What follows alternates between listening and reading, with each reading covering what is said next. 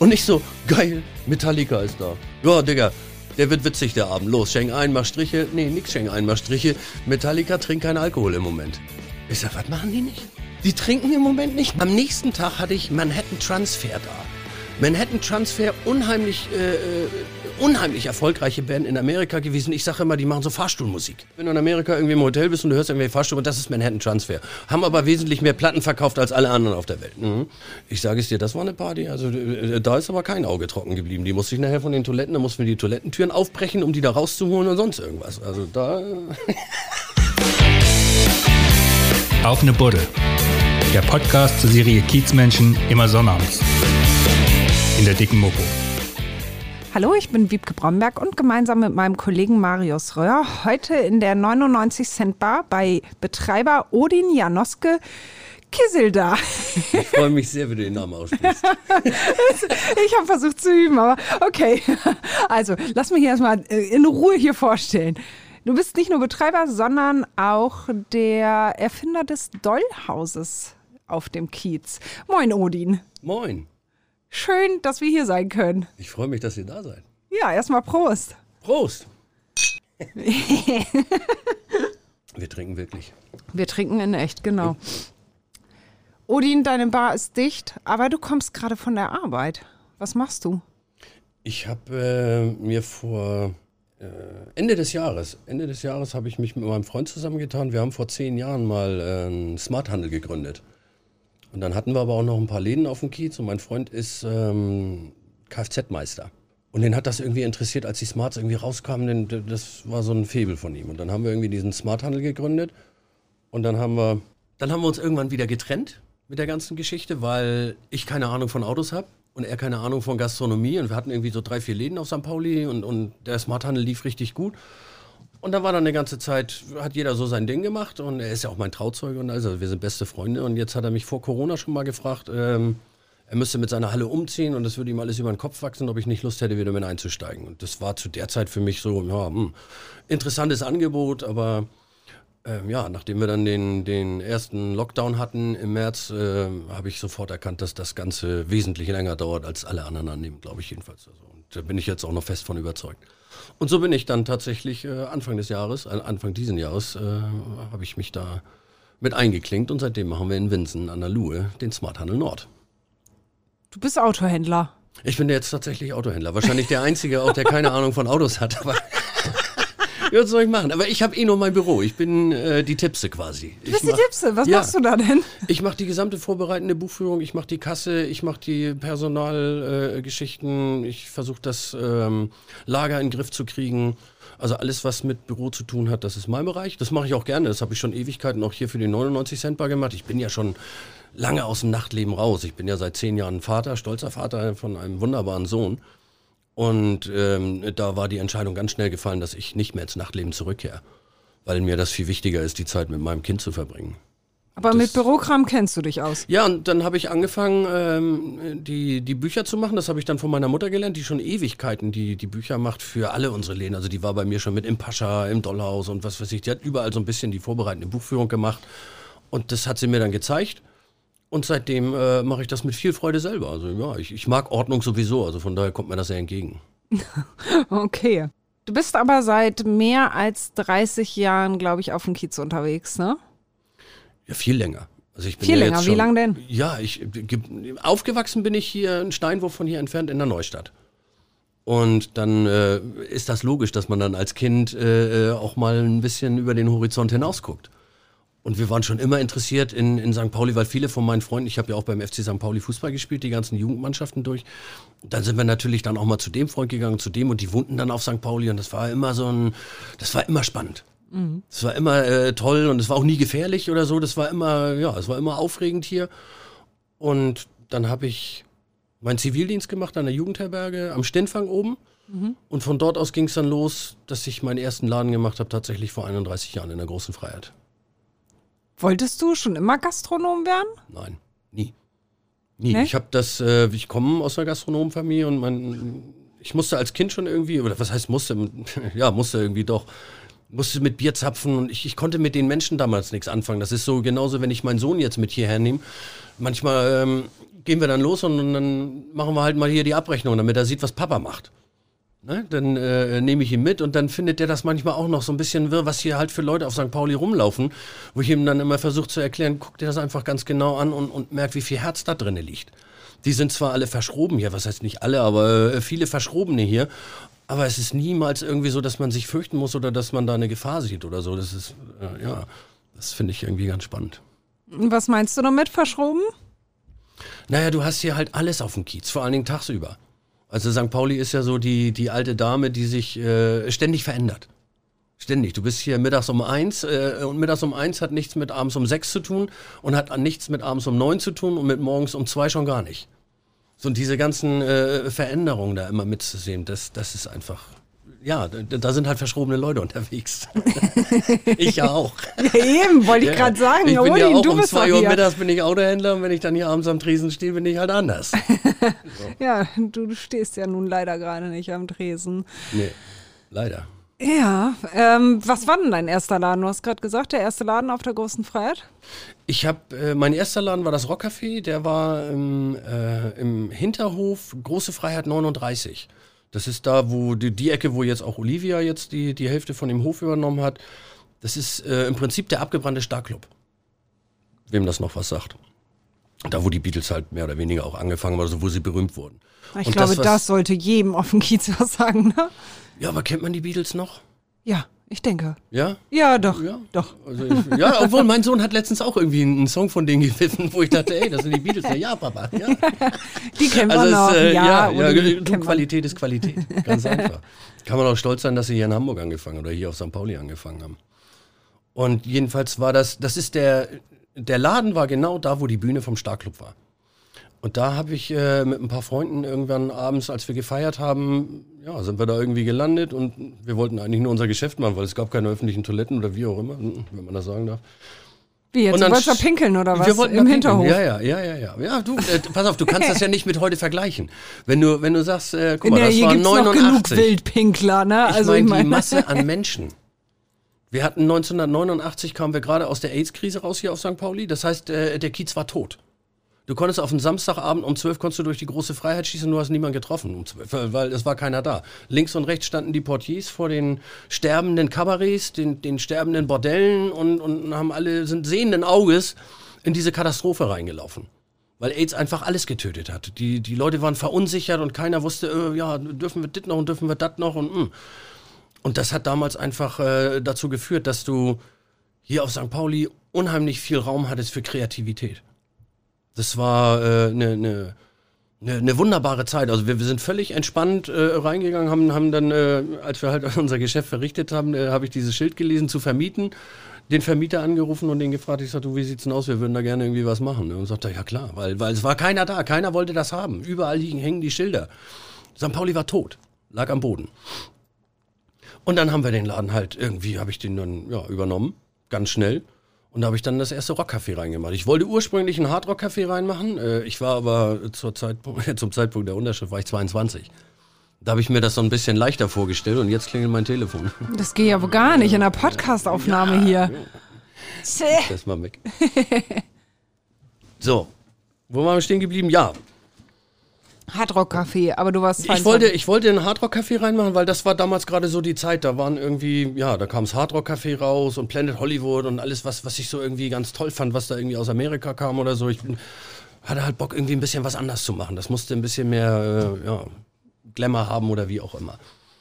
Und dann ähm, durften wir das aber nicht. Weil es gab schon Pläne für ein Hardrock-Café und für ein Planet äh, Hollywood. Die, die Lizenzen wären auch viel zu teuer gewesen oder was. Und dann haben wir gesagt, weißt du was, scheiß drauf, wir nennen das Ding Rockcafé und fertig.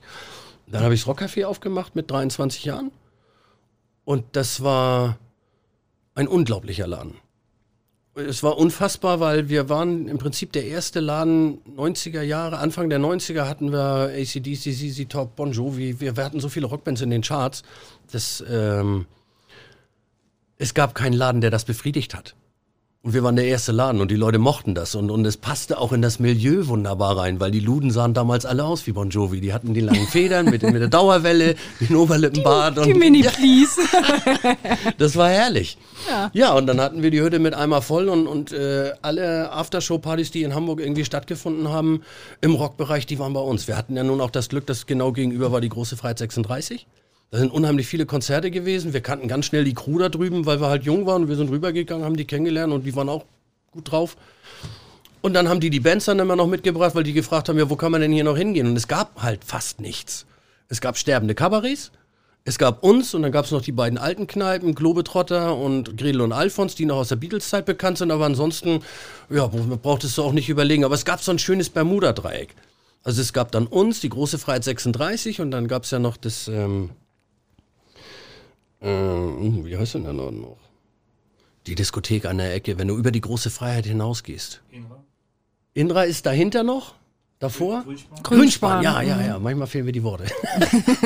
Das macht nichts. Du hast ja uns. Ist so, wie es ist. Na, jedenfalls, äh, da war es schon so ein bisschen, äh, ja, da, da hatte man so ein bisschen das Gefühl, da ist die Szene so ein bisschen unterwegs gewesen auf St. Pauli. Das war ja auch, äh, ja, war halt nicht angesagt damals.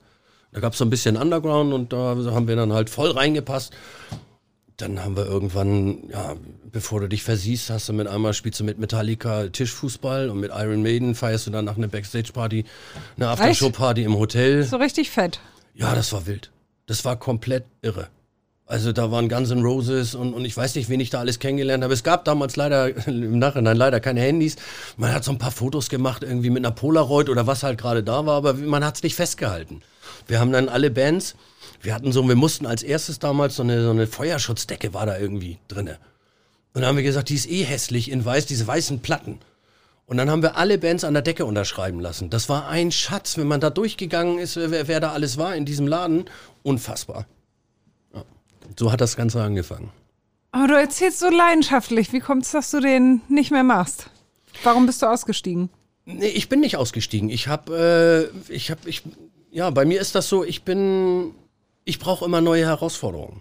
Ich bin relativ schnell so, dass ich so, das ist dann so, wenn ein Laden läuft, dann finde ich das wunderschön, dass er läuft, aber dann überlasse ich das Feld den Leuten, die dann das auch bedienen.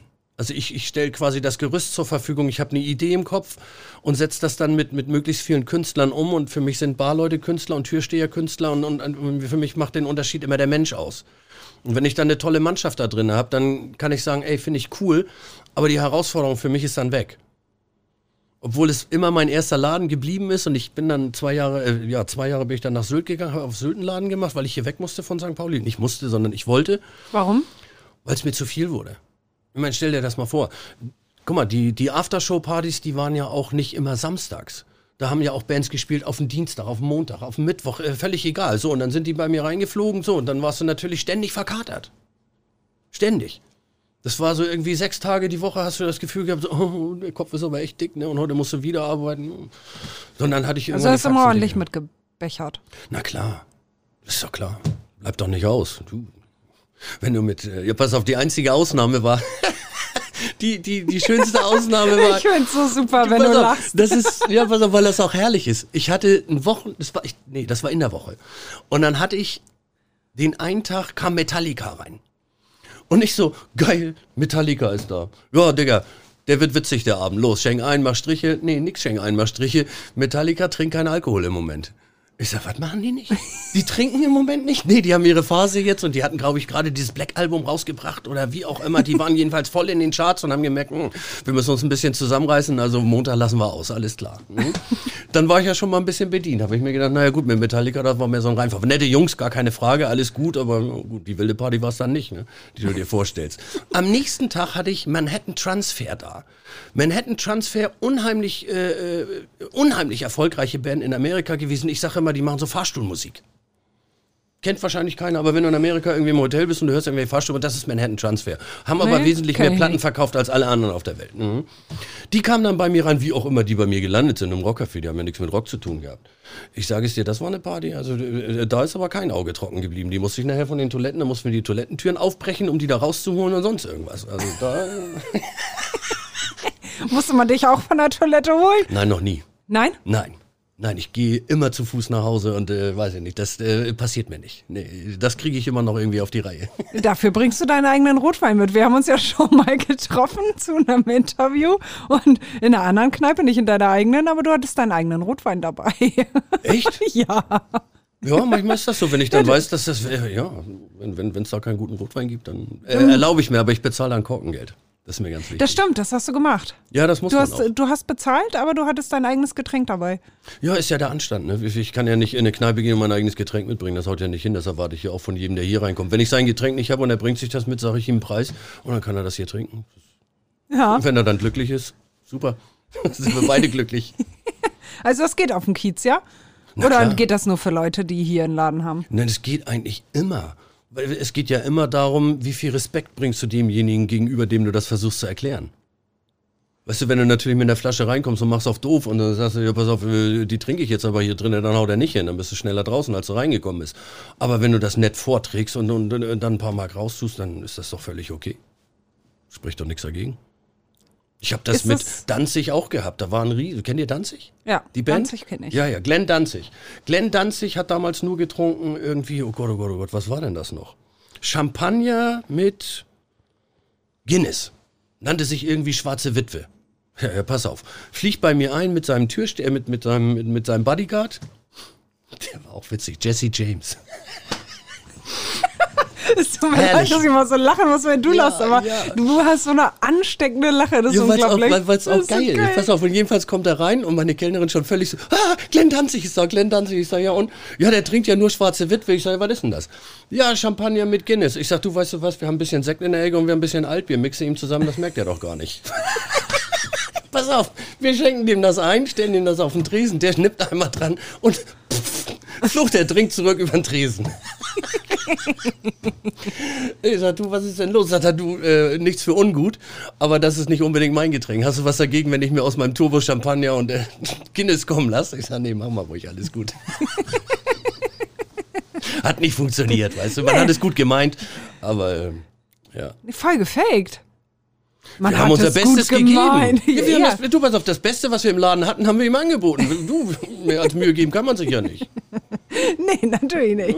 Sah auch gleich aus, jedenfalls, also optisch. Ja, hat nicht hingehauen, sollte nie sein. Wie bist du dann, also du hast gerade schon erzählt, du bist dann nach Sylt. Ja, meine Familie, also ein Teil meiner Familie ist äh, auf Sylt ansässig, die machen da auch Gastronomie. Und dann ähm, habe ich mir irgendwie gedacht, ja, jetzt brauchst du mal irgendwie eine Auszeit. Und dann haben wir irgendwie, ich habe ein paar Leute mitgenommen, die äh, ich sehr gut kannte, wo ich gesagt habe, ich war vorher schon ein paar Mal auf Sylt, habe mir einen Laden ausgesucht, ging damals auch noch, war 95. War bezahlbar, war, war cool, war so eine richtig schöne, äh, Sylt ist ja sowieso sehr schwul, war eine richtig schöne traditionelle äh, Schwulenstraße mit, mit, mit schwulen Kneipen und so weiter und so fort. Mich hat das sofort fasziniert. Ich, ich mag das immer. Also das ist so, das sind sehr angenehme Gäste. Und dann, äh, ja, habe ich dann irgendwie diesen Laden übernommen und habe mir irgendwie drei, vier Leute waren wir, glaube ich. Die, dann haben wir ein Haus gemietet auf Sylt und haben gesagt, weißt du was, wir gehen da jetzt nach Sylt und machen mal ein bisschen Auszeit, äh, easy peasy, wir machen da einen Laden, verdienen ein paar Mark und dann liegen wir ein bisschen schön am Strand und surfen und was weiß ich, was man sich dann halt so vorstellt. Äh, weg vom Kiez. Und so kam es überhaupt nicht. Nein, es kam ganz anders. Das, das, ich weiß ich nicht, sechs, Wie sieben Tage denn? die Woche voll und, und, und nichts mit Strand. Den Strand haben wir, glaube ich, gar nicht gesehen. Wir haben da irgendwie deutsche Schlager gespielt bis zum geht nicht mehr und, und das Sylt ist ja eigentlich ein, ein Saisonbetrieb. Aber dadurch, dass wir halt, wir, wir waren halt alle auch von hier von St. Pauli. Alle Leute, die ich mitgenommen habe, haben hier irgendwo gearbeitet. Und die haben halt einen anderen Schlag. Und wenn du dann da drüben auftrittst und na klar, gehst du mal in die eine Kneipe und das eine Restaurant und das andere und dann lernst du die Kellner kennen und die Barleute und, und die Besitzer und was weiß ich, wen, wer seid ihr denn, wie, was macht ihr? Ja, wir machen den Laden da vorne, komm noch mal rum. So. Und bums war die Hürde sieben Tage die Woche voll. Wie Und wir hieß der Laden? Wunderbar.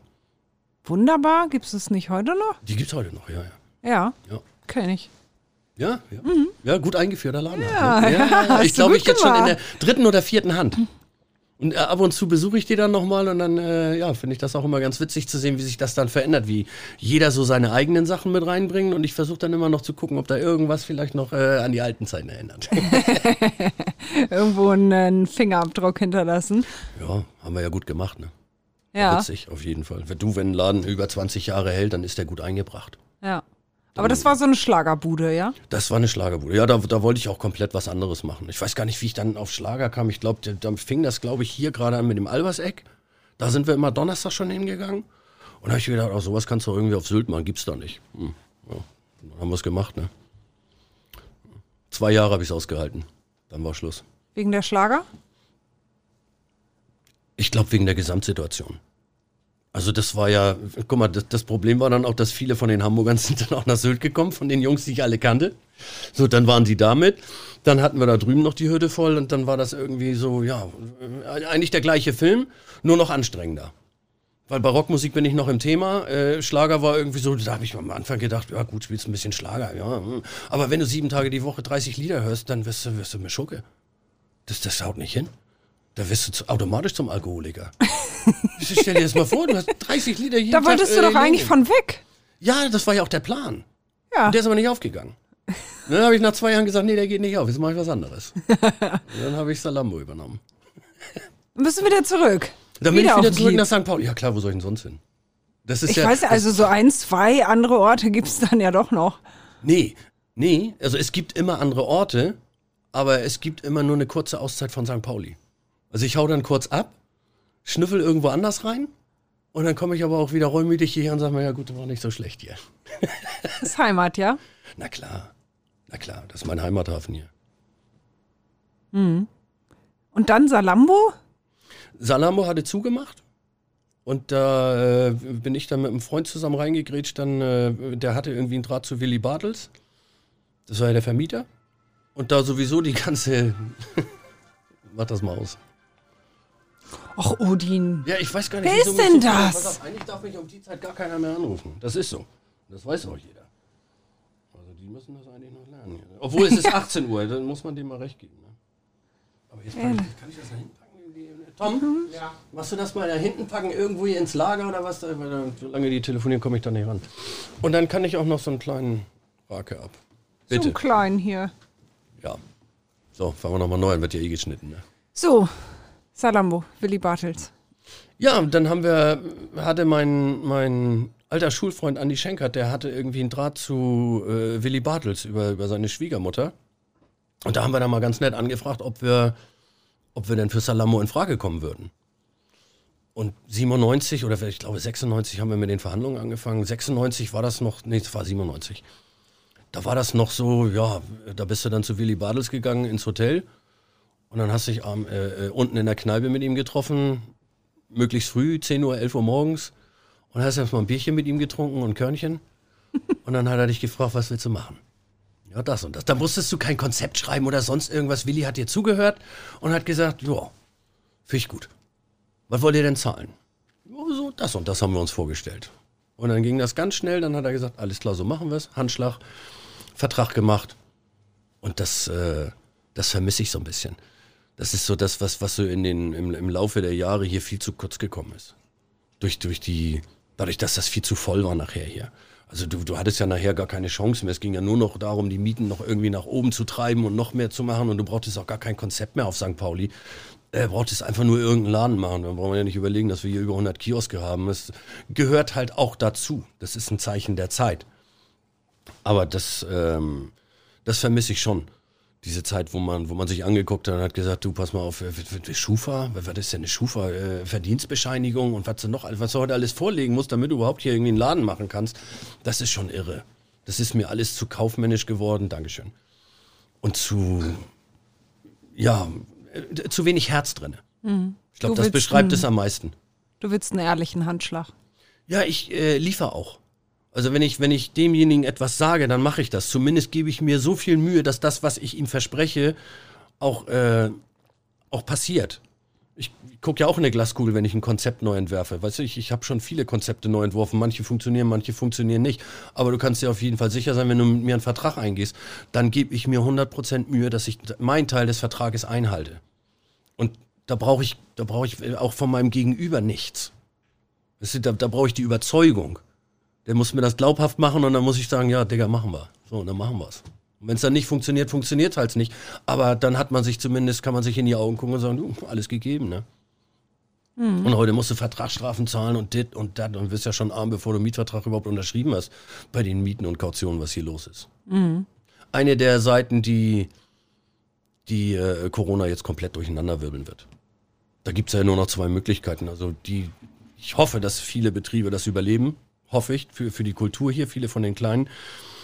Aber was, was dann nachher kommt, entweder die Vermieter halten zu den, die sie seit Jahren haben, oder das wird sich hier enorm verändern. Mal wieder. Ja. Wir kommen gleich nochmal zu Corona. Lass uns nochmal bei Salambo bleiben, weil ihr habt ja dann nicht da, um es platt zu sagen, eine Bumsbude weitergemacht, sondern was sehr Erfolgreiches aufgebaut. Das war ein ne? erotisches Kabarett, das Salamo. Das ist weltweit bekannt. Das ist Ja. äh, einfach nur ein geiler, wilder Laden gewesen. Also für, für alle, die da nie drinne waren, das kann man sich gar nicht vorstellen. Also heute ist das ja undenkbar. Heute musst du ja schon beim Amt dafür kämpfen, dass du eine Tanzstange kriegst, äh, genehmigt kriegst auf St. Pauli. Und damals war das gang und gäbe. Ich meine, gut, da gab es dann auch äh, eventuell versteckte Zimmer und äh, keine Ahnung was. Aber was da auf der Bühne abging, das ist so unvorstellbar weit weg für dieses St. Pauli, was ich kenne. Dieses Verruchte. Du bist reingekommen und äh, das war verraucht und, und äh, es liefen überall nackte Leute rum, also ob, ob Frauen oder Männer und das Publikum ist mit auf die Bühne gegangen und es wurde irgendwie in jeder Ecke so, ja, wie man das ja vielleicht noch gerade mal aus dem, wie heißt das, den Cat Club aus, aus äh, Berlin oder wie die sich da nennen, das war einfach ein irrer Laden. Das, das war so weit weg von allem, was man Leuten erklären kann. Ja, Und inzwischen ist das alles so steril und, und mm, ja, die Politik hat da auch nicht mehr viel Mut zu, das zu sagen. Die mögen zwar alle St. Pauli und St. Pauli verdient auch viel Geld für die Stadt, aber das darf jetzt auch nicht mehr zu verrucht sein. ne? Wir, wir kriegen alles im Internet vorgesetzt und ich muss aufpassen, dass mein Sohn auf seinem Handy, da muss er alles sperren, damit er sich nicht das äh, reindrücken kann, was, was wirklich alles verfügbar ist, frei verfügbar. Aber wenn du irgendwie dann äh, ein paar Brüste siehst oder, oder ein männliches Geschlechtsteil, dann, dann ist irgendwie Feierabend. Wenn du es live siehst. Oh ja, gut, okay. Ja. Wenn nicht hier, wo dann, ne? ja, klar. Aber ihr habt ja nicht das Salambo weitergeführt. Nein, wir haben äh, im Prinzip auf das Vögeln verzichtet. So, das, das war halt eine Geschichte, die, die aber auch zu der Zeit dann zu Ende erzählt war. Also das war eine ganze Zeit lang möglich und dann hat die Zeit sich auch geändert. Das heißt, die Leute wollten das auch in der Form nicht mehr. Sonst, sonst hätten ja, es gab ja nach uns noch wesentlich mehr von den, von den Kabarets, die noch überlebt haben. Das Tabu gab's noch, das, ich glaube, das Tabu habe ich dann auch übernommen. Ja, da haben wir es doll aus deiner rein. Weißt du gar nicht mehr. Safari, ja, du, Ja, das Safari kenne ich, da war ich mehrfach. Safari hat noch bis zum Schluss durchgehalten. Das war echt so die letzte Bastion, wo man gesagt hat, ja, geil und ja, und das ist jetzt auch nicht mehr da.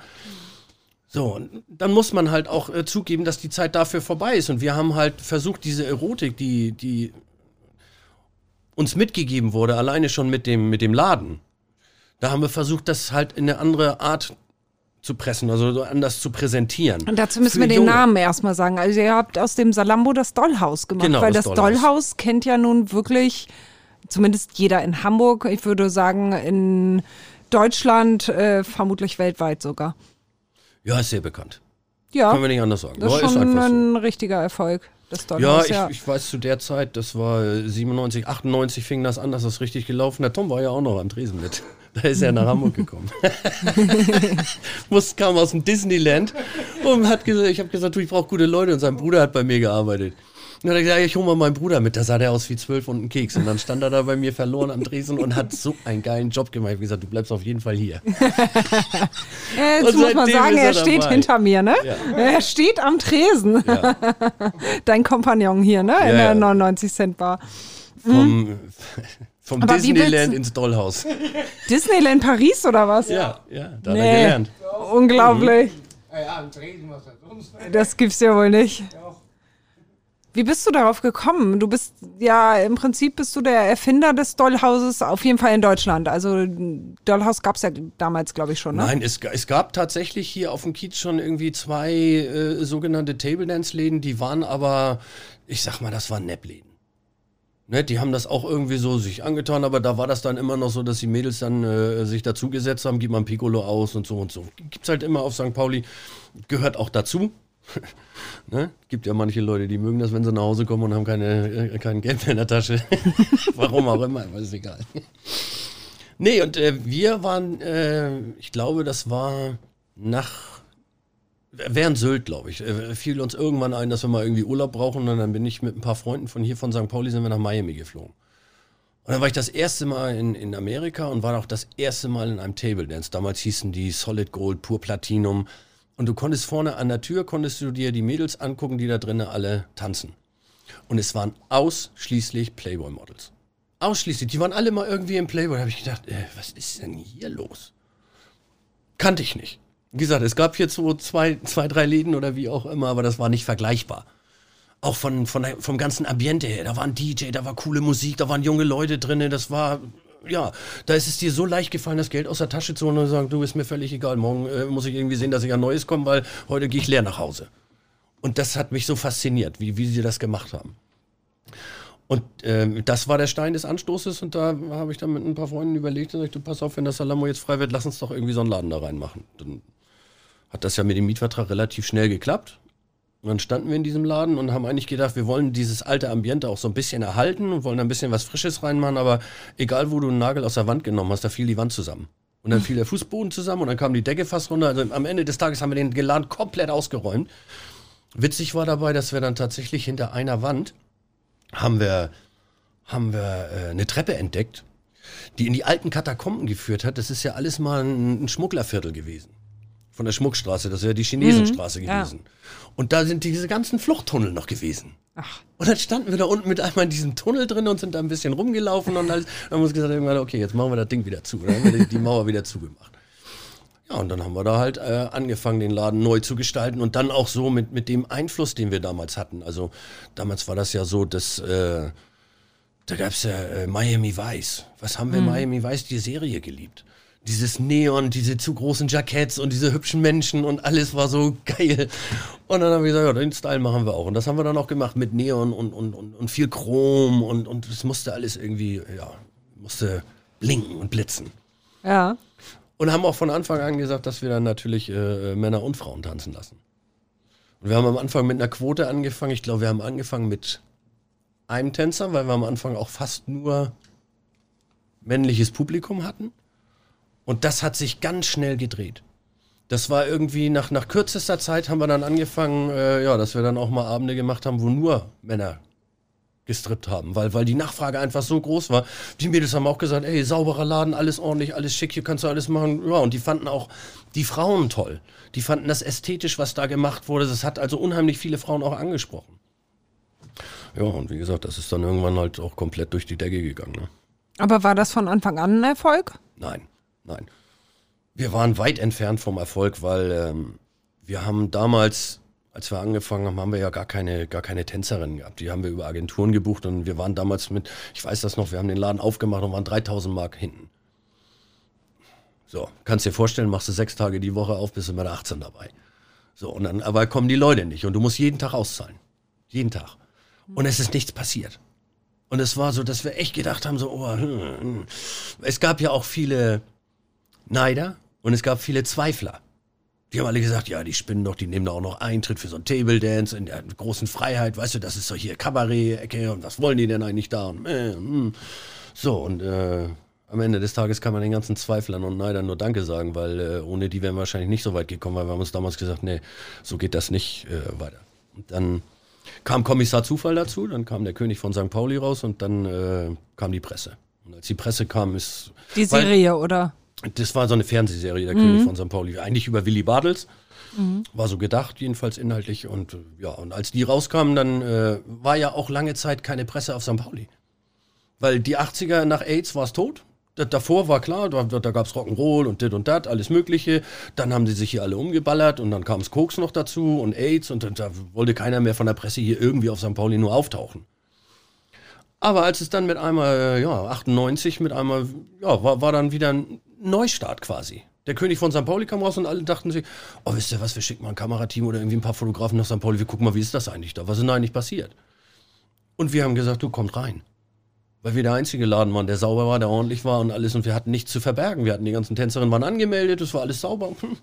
Ja, und die anderen hatten das nicht. Und diesen, die, dieser Vorteil äh, äh, war im Prinzip das Ausschlaggebende, dass das Dollhaus so durch die Decke gegangen ist. Weil dann waren sie mit einmal alle da. Dann ist denen mit einmal allen aufgefallen, äh, Leute, ich habe da ein Bild gesehen, da sind aber ganz hübsche Menschen drauf und die sind auch noch halb nackt. Das wisst ihr schon, dass sich das verkauft, ne? Da geht ihr mal alle hin. So. Und dann war kein Halten mehr. Was noch schlimmer als die beiden Läden davor. Da hast wir du dann richtig gefeiert, ja? ja, ja, da kann man nicht anders sagen. Da haben wir's- Oh, Odin. Ja. Ja, das, das hört sich nach jahrzehntelanger Feierei ein bei, bei dir. Ja, bleibt ja nicht aus. Hat ja da mit dem Dollhaus auch nicht aufgehört. Weißt du, ich gebe mir dann immer alle Mühe, das, aber das ist halt mein Leben. Ich mag das halt gerne. Ich bin ein geselliger Mensch und, und ähm, ich bin, mit mir kommst du ja auch gut klar. Weißt du, und ich, ich trinke dann auch ganz gerne was dazu. Ich einfach, weiß, wir, wir haben uns ja schon öfter mal getroffen und ich weiß, dass du ganz gerne. Ja, aber das. Aber äh, mit mir kannst du dich trotzdem immer auseinandersetzen, weißt du, das ist ja so, auf manche wirkt das doof, ne? auf andere wirken, äh, auf manche wirken andere äh, Sachen doof oder wie auch immer und ich äh, kann da nur immer wieder feststellen, dass, äh, ich finde das nicht schlimm. Alles gut. Das ist gut. Ja. Aber warum bist du aus dem Dollhaus dann wieder raus? Du bist so umtriebig. Ja, weil's, weil weil's meine Persönlichkeit ist. Also wenn mir was auf den Keks geht, dann bin ich auch relativ schnell dabei, dann das Beil rauszuholen und zu sagen, du wisst ja was, jetzt äh, leck mich am Arsch, ich habe keinen Bock mehr. Und dann muss das auch schnell gehen. Also wenn das sich so in mir äh, oder in mich reinfrisst. Wir hatten damals, wir waren halt vier Partner und es waren eigentlich alle Bereiche aufgeteilt und dann irgendwann, weiß ich nicht, dann ist es halt so, wie es ist. Dann stört dich irgendwas und dann hast du auch keinen Bock mehr und dann hast du, ich habe ja auch genug Geld gehabt. Ich konnte mir das ja erlauben. Weißt du, für mich war das ja kein Problem. Ich habe meine Anteile an dem Laden verkauft und bin ein halbes Jahr in die Karibik gegangen und habe gesagt, ihr könnt mich mal. Ja? Ja, dann bin ich In in, der der, Karibik. Karibik? Ja, bin ich ganz allein durch die Karibik gefahren. Von hier nach da, keine Ahnung. Schönste war Kuba. Herrlich. Ganz alleine. Ja, ich musste raus. Ich hatte ja keine Familie damals und ich wollte auch keinen sehen. Ich brauchte neuen Input. Ich hatte halt, ja, hatte halt auch schon viel hinter mir. Ich hatte ja zu der Zeit habe ich das Rockcafé gemacht. Das habe ich ja dann erst verkauft, dann wieder zurückgekauft. Hm. Dann hatte ich das Wie Dollhaus. zurückgekauft. Ja, ich habe das damals an eine Freundin von mir übergeben, als ich gemerkt habe, du, das mit dem, mit dem Dollhaus jetzt, also Sylt habe ich noch behalten. Bin ich aber wiedergekommen, weil zu der Sylt-Zeit habe ich es an meinen Bruder übergeben.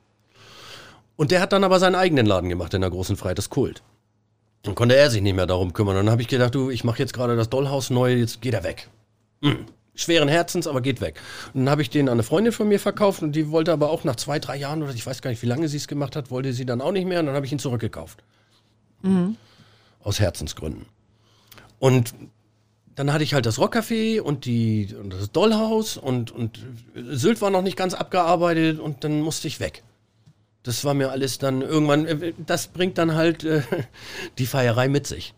Dass du dann auch mal irgendwann sagen musst, okay, wie, wie sieht denn das eigentlich aus, wenn du jetzt mal irgendwie weg bist und mal äh, das Ganze mal, den Alkoholkonsum ganz nüchtern betrachtest. So, und das habe ich dann gemacht ein halbes Jahr. Also ich will nicht sagen, dass ich im Urlaub nichts getrunken habe, aber Kuba war witzig. Hat, hat auch nicht so geklappt, ja. Irgendwie Äh, du, gehen pass auf, deine der Stress Pläne, war nicht mehr da. Ja, aber deine Pläne, was den Alkohol herrlich. Ah. angeht, gehen irgendwie nicht auf. Weißt du, wenn du in Kuba am Strand bist und dann kommen äh, die Kubaner vorbei und sagen dir, hey Digga, wir haben da hinten eine, äh, eine, eine Rumbrennerei. Wir brennen den Rum selber. Ja gut, wenn, pass auf, wenn sie da irgendwas können, wofür sie bekannt sind, ist auf jeden Fall Rum, Zigarren, Musik, äh, tralala. So. Und dann kaufst du dir für 1 US-Dollar äh, äh, 0,7 Liter selbstgebrannten Rum, der vom Allerfeinsten schmeckt. Und liegst am Strand, ja gut, brauchst du nicht überlegen, ob du dann äh, irgendwie ein Problem mit Alkohol hast. Nee, da weißt du, dass du ein Problem mit Alkohol Nein, da hast. denkst du an ganz andere Sachen. Ja, aber das weißt du einfach dann. da musst du nicht drüber nachdenken. Okay, also das mit dem Ehrlich. Alkoholentzug hat nicht geklappt. War nie mein Problem. ja, gut. Alkohol, nein, niemals. Gab es andere Sachen, die äh, problematisch waren, die ich abgestellt habe, aber Alkohol war es nie. Das- Aber du hast erstmal deine Auszeit genossen und irgendwie für dich den Kopf freigekriegt. Und gleich neue Ideen gehabt, oder? Ja, ja, klar, ich hab den ganzen Kopf voll. Weil das ist ja das Schöne, wenn man reist, dass man äh, immer wieder neu inspiriert wird. Das, das ist das Schönste daran. Du siehst irgendwas und, und du, du packst dir im Prinzip das Gericht neu zusammen. Du holst dir von überall die Gewürze. Du bist mal da, dann bist du mal da und dann denkst du dir, oh ja, das wäre geil, das wäre geil, das wäre geil. So, und dann kommst du irgendwann, bin ich dann drauf gekommen, dass ich mir gedacht habe, so nach einem halben Jahr Karibik irgendwie alleine und immer am Strand liegen. Und Weihnachten war ich, glaube ich, in der Dominikanischen, da stand ich bis, bis zum Hals, da irgendwie im Wasser. Nee, das war Silvester. Guckst dir ein schönes Feuerwerk an, alle mit den Cocktails im Wasser. Bikini-Party. ja. Und dann äh, irgendwann ist das dann aber auch wieder langweilig. Dann hast du genug und dann sehnst du dich auch wieder nach dem, nach der anderen Seite, nach, nach allem, nach der Familie, nach den Freunden, nach den, den, nach St. Pauli. Alles, was, was, äh, das, das ist immer der schönste Weg, wenn du dann die, die Koffer irgendwie abstellst und sagst so, jetzt guck ich mal, was der Kiez macht. Und dann guckst du, was, wer ist denn noch da? Ach, der ist noch da, der ist noch da, ja. Oh, die sind weg. Und dann bist du wieder hier gelandet. Dann bin ich natürlich wieder hier gelandet. Was habe ich dann gemacht? Oh nee, dann bin ich erst am Hauptbahnhof gelandet, stimmt? Ja, wir, ja. Ja, stimmt, dann habe ich. Oh, erst war ich noch in Hannover vorher, ne? In Hannover habe ich auch noch einen Laden gemacht, so einen wilden. um Gottes Willen, ja gut. Okay, wir Kleine bleiben Ausflüge. lieber. Wir, okay, Hannover, Hauptbahnhof. Äh, nee, wie hieß das Viertel? Am Pferdestall, irgendwie, Pärstall, keine Ahnung, irgendwie auch mittendrin im Rotlichtviertel. Mittendrin. Da habe ich das Dollshaus gemacht, weil wir durften das damals dann nicht Dollhaus nennen. Die, die waren zwar alle, die das gemacht haben, irgendwie auch mit Hamburg verwandt und befreundet, aber mm, mm, mm, und, Und dann wieder Heimathafen. und dann wieder Heimathafen. Ja, aber wie gesagt, zwischendurch habe ich dann am Hauptbahnhof noch einen Laden gemacht und am Flughafen habe ich auch noch einen Laden gemacht, ne? Oh, meine Güte. Am Hauptbahnhof. Ja, ja, Jetzt, ja, OJ jetzt, ist am wird's, Hauptbahnhof. jetzt wird's unübersichtlich. Ja, ich muss ja erstmal sehen, wann ich dann wieder. Und dann habe ich ja irgendwann die 99 Cent Bars ins Leben gerufen. Aber Auf du St. hast Pauli. zwischendurch auch das Pascha noch gemacht, oder? Das kam, das war das letzte. Das war das letzte, Das war okay. das letzte. Ja, Pascha war der, war der letzte Laden. Da habe ich tatsächlich, und ich muss dir echt was sagen, ne? Man hat ja manchmal so Aussetzer, ne? Also das macht ja, äh, ich sage immer, das ist altersbedingt, ne? Also jetzt nicht lachen, woran das liegen könnte. Ach komm, so alt bist du nicht. Ich habe da mit Prince gefeiert. Mit Prince. Mit Prince. Ja, im Pascha. Dieter Bohlen war ja sowieso immer Stammgast da und dann äh, irgendwie hat sich das so ergeben, dass wir da mal irgendwie so eine Party mit Prince hatten. Äh, ja. Da habe ich so einen kleinen, äh, weiß ich auch nicht, da ist irgendwie so ein Schleier drüber. Keine Ahnung, was wir da gemacht haben. Weißt du nicht mehr? Nein. Oder sagst du es jetzt hier Nein, nicht? ich weiß es wirklich nicht mehr. Ich kann es dir nicht sagen. Ich weiß, es gibt noch, von euch, von der Mopo, gibt es da auch noch Berichte drüber, keine Ahnung. Und das ist so, ich, ich weiß es nicht mehr, was da los war. Guck mal ins Archiv. Ja, ja, ja, du, das, ja, ich das lässt sich alles recherchieren. Das ist kein Problem. Okay, dann aber Pascha und 99 Cent Bars. Erst die 99 Cent Bars, die, die habe ich ja hier auf St. Pauli gemacht. Das, das war wieder, ja, dann wieder Heimathafen. Weil da haben die damals in der großen Freiheit 36 haben die schon immer so Studentenpartys gemacht, die 99 Pfennig Partys. Immer brechend voll und ich habe das nie verstanden, also kaufmännisch nie verstanden, wie die das machen, wie, das, wie sich das rechnet, zur D-Mark-Zeit. Aber jedenfalls habe ich verstanden, dass das funktionieren muss. Und als dann die Euro-Umstellung kam, da hab ich, äh, kam, habe ich mir gedacht, also wenn das mit 99 Pfennig funktioniert für eine Party, dann muss das mit doppelt so viel Geld gehen für einen festen Laden. Der Gewinn liegt immer im Einkauf. Und wir haben, oder ich habe dann irgendwie äh, mich mit Brauereien zusammengetan. Ich hatte ja damals auch einen, einen echt guten Ruf. Also ich konnte ja damals die, die, die Preise konntest du gut verhandeln. Ähm, dann haben wir die halt so gut gestaltet, die Einkaufspreise, dass sich das rechnet. Es musste halt nur Masse da sein. Und damals war sowieso so die Entwicklung, das war glaube ich 2002, da fing das schon, also es fing ja nach uns in der großen Freiheit, als das Dollhaus angefangen hat, dann haben wir ja noch, ich glaube, ich habe da noch zwei, drei Läden da gemacht. Dann kam auch noch mehr Kreativität dazu. Ist ja klar, da wo, wo erstmal eine kleine Pflanze entsteht und viel Freiraum ist, da sind dann viele andere hingegangen, die diese wunderschönen alten Locations, ob das nun Bordelle waren oder, oder Kabarets, die das so gut umgesetzt haben, das in Clubs zu verwandeln. Mit diesem Ambiente, was da drinnen einfach war. Und davon gab es dann mit einmal ganz viele. Und damit fing dann natürlich auch der Kommerz an. Und dieser Kommerz hat dazu geführt, dass die Mieten gestiegen sind. Und da hat dazu geführt, dass die Preise gestiegen sind. Und dann habe ich gedacht, nee, nee, nee, nee, nee, Leute. Also St. Pauli ist auch immer ein Auffangbecken für die gewesen, die, die halt nicht privilegiert sind, die halt von hier kommen. Und für die muss es auch immer möglich sein, äh, mit einem Bier und einem Korn irgendwie, ja, weiß ich nicht, für, für fünf Euro irgendwie zu sagen, ey, war ein bunter Abend. Und das hat mir damals nicht geschmeckt, die Entwicklung. Das war so, das, ja, das, das war so der, der fade Beigeschmack zu dem, zu dem äh, geschäftlichen Konzept, wo wir gesagt oder wo ich gesagt habe, nee, das ziehen wir jetzt durch. Jetzt machen wir 99 Cent und völlig egal. Und das, das Schöne daran ist, dass das echt immer noch so ist, dass, dass wir viele, wir machen das jetzt 19 Jahre hier. Wir, wir sind im 20. Jahr. Also wir, wir hoffen, oder wir haben uns versprochen, dass wir die 20 Jahre durchziehen. Was danach kommt, wissen wir nicht. Aber das ist herrlich zu sehen, wie viele alte St. Paulianer hier reinkommen und, und ihr Bier für 99 Cent trinken und ihren Korn und glücklich rausgehen. Und du siehst immer, wenn Ende des Monats ist und wenn, wenn wir haben früher gesagt, wenn die Stütze bezahlt wird, ey, dann gibt es immer noch Leute, die einen Zehner auf den Tisch packen und sagen, los, heute ist mein Abend.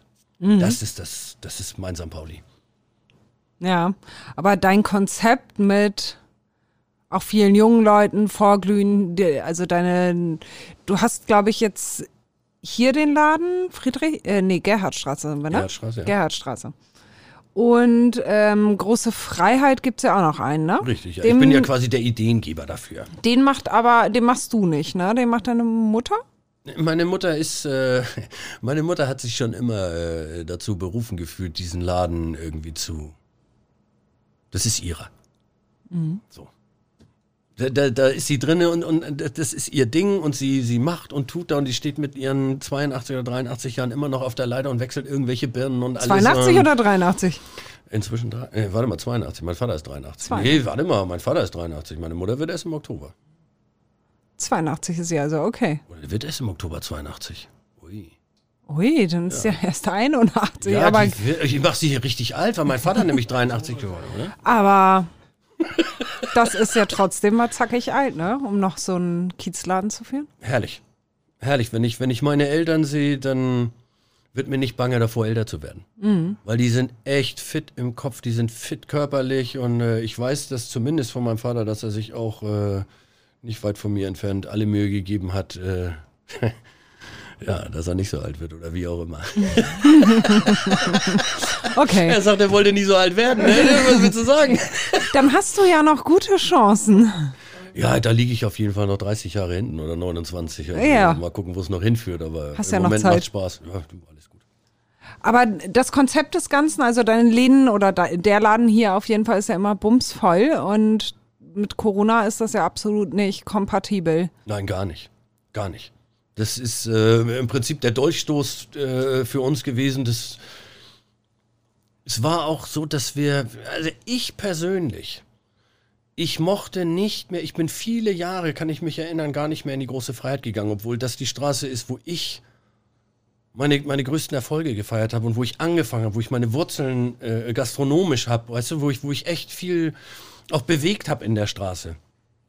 Ich mochte sie nicht mehr ich mochte auch nach zwölf nicht mehr unterwegs sein, weil, weil mir das zu viel war. Es war mir zu laut, es war mir zu viele Leute. Es, für mich gehört das zur Wahrheit dazu, dass St. Pauli einfach völlig überdosiert war.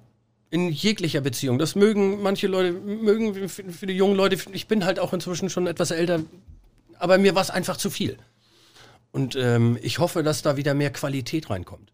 Weil, wie ich vorhin schon gesagt habe, du, du brauchtest nachher kein Konzept mehr.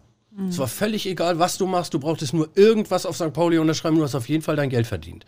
Und das ist nicht mein, mein Kiez. Es ist auch nicht mein Kiez, dass, dass die, die schöne Seite ist ja auch, dass wir uns jetzt alle wieder richtig kennenlernen. Und, und wieder sehen, wie viele coole Künstler wir hier alleine im Viertel haben. Wenn ich sehe, was, was seit Corona passiert ist, wie viele tolle Leute wir hier neu am Start haben, die sagen, ey, ich kann das, ich kann das, ich kann jenes. Äh, wunderbar, brauchst du nur mal den Laden. Der, unser Laden hier ist ein einziges Kunstwerk. Mhm. Hier haben sich so viele Leute verewigt, die gesagt haben, ey, wir helfen euch dabei, damit ihr das hier irgendwie überlebt. So, und, und wie gesagt, mir war das andere, ich mochte das nicht mehr. Ganz viele Jahre bin ich nicht in die große Freiheit gegangen, obwohl ich da auch noch an dem Laden natürlich, äh, ja, ist halt auch mehr oder weniger mein Laden noch. Ja. Ne? Weil, weil gefühlt jedenfalls so. Ja. Aber hier hast du ja dann ähm, während des ersten Lockdowns das Konzept geändert, ne? Mussten wir. Wir haben, äh, wir haben den, den ersten Abend wieder aufgemacht hier. Tom und ich saßen draußen und, und äh, ja, wir, warum wir dann überhaupt aufgemacht haben, das war wahrscheinlich dem, dem Gedanken geschuldet, dass wir gesagt haben, wir müssen jetzt irgendwie wieder sehen, was, was, was geht. Was, was passiert in der Straße. Ja. Da haben wir dann äh, den ersten Abend wieder aufgemacht und sofort gesehen, dass das, was wir früher gemacht haben, nie wieder hinhauen wird. Weil die Auflagen waren schon so hoch, wir durften nur noch, glaube ich, zehn Leute reinlassen oder 15 Leute und die durften nicht tanzen, die durften nicht singen und Maskenzwang hier und das und das und es waren Auflagen ohne Ende. Das kannst du mit 99 Cent nicht äh, kompensieren. Das ging nicht. Und bevor wir dann äh, irgendwie äh, vor der Entscheidung standen, ob wir überhaupt jemals wieder aufmachen, haben wir uns zusammengesetzt mit unserer gesamten Crew und haben uns dann überlegt, was machen wir eigentlich. Und da äh, gehört es auch immer dazu, den, den jungen Leuten zuzuhören. Weil wir, ich mache zwar Läden, aber ich muss ja immer wissen, wofür ich das mache, wen spreche ich an. Und wir haben immer junge Leute angesprochen. Ich glaube, es gibt in der Alterskategorie, also jeder, der mal zwischen 18 und, und 22 war, kennt die 99 Cent Bar. Jeder, der darüber hinweg ist, jeder sagt, oh, da war ich auch schon mal. Vorglühen. Und vor, ja, wie auch immer, ja, f- vorglühen oder aber jeder verbindet damit was und die, die, das kriegen wir auch immer von vielen Seiten zu hören. Und dann haben wir, ja, dann haben wir ganz schnell äh, uns dazu entschieden, mit, mit unseren Türstehern uns auch zusammenzusetzen, mit der Crew zusammenzusetzen und zu, die jungen Leute zu fragen, was macht ihr eigentlich? Weil ihr seid ja jetzt auch schon eine ganze Zeit zu Hause eingesperrt. Und die kamen dann mit der, mit, mit dem äh, Vorschlag, sagen, ja, wir machen äh, Trinkspiele. Das war dann so die Zeit, dass alle irgendwie zu Hause saßen und haben irgendwelche Trinkspiele gemacht. Und da haben wir uns dann so ein bisschen mit reingekniet und haben gesagt, ey, da gibt's witzige Sachen. Haben einen Bierpong-Tisch bestellt, Shot-Roulette. Wie heißt das andere, Tom? Tat oder Wahrheit oder wie heißt es? Nee, Shot oder... Da gibt's so Kartenspiele, die halt ganz witzig sind, wo man halt einfach... Wir haben dann ganz viele Sitzgruppen hier eingebaut, die es auch nie gab. Wo wir Hier gab's zum gar Beispiel keine sitzen. Sitzgelegenheiten, ne? Nein. Nein. Nee. Es gab die Möglichkeiten dafür nicht. Also es war ja früher mal ein Techno-Schuppen hier, da gab es hier so eine bisschen kleine Empore. Aber äh, ansonsten konntest du hier nie sitzen, weil das, das war ja gar nicht gefordert. Also hier, hier drinnen warst du froh, wenn du an Tresen gekommen bist vor lauter Menschen. Ja. Und als wir damit dann angefangen haben und das fing gerade irgendwie an zu laufen, muss ich ganz ehrlich sagen, mir hat das wesentlich mehr zugesagt. Also es war äh, kaufmännisch kaum darzustellen, aber mit den Hilfen, die man gekriegt hat, war das so, dass man gesagt hat, okay, das, ja, wir können darauf aufbauen. Weil die Resonanz halt extrem gut war. Und ich mochte das auch sehr gerne, dass wir wieder Zeit hatten für unsere Gäste. Die hatten wir ja vorher nicht. Also ich bin so ein bisschen wieder zurückversetzt in die gute alte St. Pauli-Zeit, wo man halt, ja, da hast halt mit den Leuten geschnackt und äh, nicht irgendwie die, die Masse kam rein, der Reisebus aus keine Ahnung wo, Castro Brauxel, alle Mann rein, saufen und wieder raus und wir gehen in den nächsten Laden. Und am besten noch mit so einem, äh, ja, mit so einem Fähnchen überweg. Wir haben ja nachher hier auf dem Kiez, haben wir ja Kiezführung gehabt, da, ich, ich kenne die gar nicht, die die Führung machen. Da, da fing ja schon an mit, mit Inkasso Henry. Ja, keine Ahnung, super Typ gewesen, aber ich, du, ich bin wesentlich länger da oder ich, ich kannte den nicht. Also das gehört aber auch zu St. Pauli dazu, dass es immer wieder Schauspieler gibt oder, oder Leute gibt, die dann ihre Lücke finden. Und ich finde das cool, dass es sie gibt. Aber aus dieser Idee wird immer irgendwann Kommerz. Und nachher liefen die von links nach rechts und alle wie mit einem, weiß ich nicht, Neckermann oder weißt du, so ein Schildchen vorweg. Und dann machen wir dies noch und dann hatten sie nachher schon Mikrofone dabei und, und was weiß ich nicht alles, damit sie die Leute hören können. Äh, furchtbar. Ja. Furchtbar. So, und jetzt war es hier wieder ruhig und jetzt, jetzt musst du auch wieder um jeden Gast da draußen kämpfen. Kommt ja dazu. Jetzt läufst du nicht einfach rum und sagst, äh, ja, äh, ist aber keiner mehr da, ne? Das, das ist für mich St. Pauli. Weil jetzt, jetzt überzeugen wieder die Leute und, und du siehst ja dann auch, wer, wer noch in die Läden gekommen ist. Also da hast du ja dann quasi, wir hatten ja keine Touristen mehr. Engländer waren weg, großer Anteil. Die waren schon gar nicht mehr da. Dann hatten die noch das Brexit-Problem. So, und die anderen Touristen durften auch nicht rein und wie auch immer. Dann hat sie mit einmal nur noch deutsche Touristen hier. Und ja, die paar, die dann rumlaufen, da, äh, der, da wird das halt der Kuchen dann anders verteilt. Ja. Ne? Und wie ist die Lage momentan? Ihr seid ja zu, es gibt momentan keine Pläne, keine Aussicht, wann ihr wieder öffnen dürft. Wie ist das für dich? Das ist, das wäre alles gar nicht so schlimm. Wir, wir, wir gehen ja jeden Weg mit, wenn uns ein Weg vorgezeigt wird. Wir haben ja nach dem ersten Lockdown, haben ja, also ich sag mal 95 der Gast, 95 Prozent der Gastronomen, die ich kenne, haben sich ja an alle Auflagen gehalten. Wir haben Spuckschutz eingebaut, wir haben äh, Listen geführt, wir haben äh, Desinfektionsmittel zur Verfügung gestellt. Wir haben wirklich also auf den Mundschutz geachtet und durften nicht tanzen und die durften nicht singen, aber die Leute wollten halt trotzdem, trotz aller Auflagen da sein. Wir haben das echt cool gemeistert hier auf St. Pauli. Da gibt's nichts, was dagegen spricht. Ich rede nicht über die paar schwarze Schafe, die es immer gibt. Aber im Großen und Ganzen haben wir das echt gut gemacht.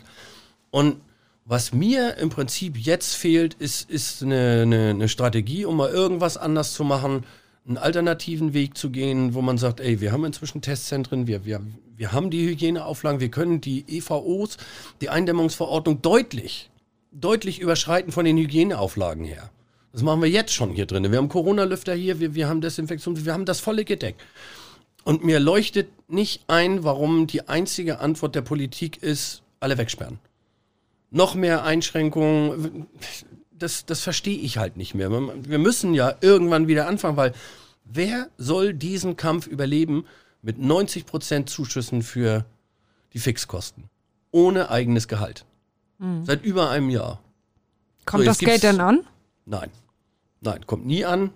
Wenn, dann kommt es zu spät, viel zu spät. Wir, wir beantragen inzwischen für ein halbes Jahr äh, Überbrückungshilfe. Wir gucken in die Glaskugel, was machen wir jetzt eigentlich im Juni? Äh, dürfen wir im Juni aufmachen? Nur mal zur Frage. Ja, können wir dir ja nicht sagen. Ja. Wir wissen nicht, was wir da beantragen, aber wir versuchen halt das Beste draus zu machen. Und die Anträge kommen relativ zuverlässig nach der Antragszeit. Also äh, wenn ich von, wir haben jetzt April, wir haben immer noch keine Überbrückungshilfe 3. Das heißt, wir müssen seit vier Monaten alles auslegen. Wir, wir verdienen beide kein Geld und, äh, und kriegen auch nur 90 Prozent der Zuschüsse dann erstattet oder 90 Prozent der Fixkosten erstattet. Wie lange sollen wir das machen? Was, was denkt sich der Staat dabei? Also wenn sie es schon machen, dann gib eine klare Linie vor und dann mach auch schnell und unbürokratisch, schnell und unbürokratisch. Aber äh, so ein Monster zu erschaffen, wo, wo keiner mehr durchsteigt und, und die Behörden unseren Steuerberatern nicht mehr trauen, das ist doch eine Katastrophe. Also ich meine, unsere Steuerberater, wofür brauchen wir die eigentlich? Wofür zahle ich denen so viel Geld, wenn die dann beim Staat sagen, ey, der hat die Steuernummer und der beantragt jetzt das und das und dann wird es in Zweifel gestellt, ob mein Steuerberater denen die richtigen Angaben macht. Komme ich nicht hinter. Und das ist das, was mir im Moment fehlt daran, dass äh, ja keine Strategie dafür da ist, dass wir wieder aufmachen dürfen. Es wird aus meiner Sicht immer schlimmer. Jetzt noch mit der Ausgangssperre, mit allen drum und dran. Ja. Wie gesagt, es ist alles da. Die, die, die äh, Konzepte sind da, die Hygienekonzepte sind da. Wir haben Testzentren ohne Ende. Also muss man einen anderen Weg gehen.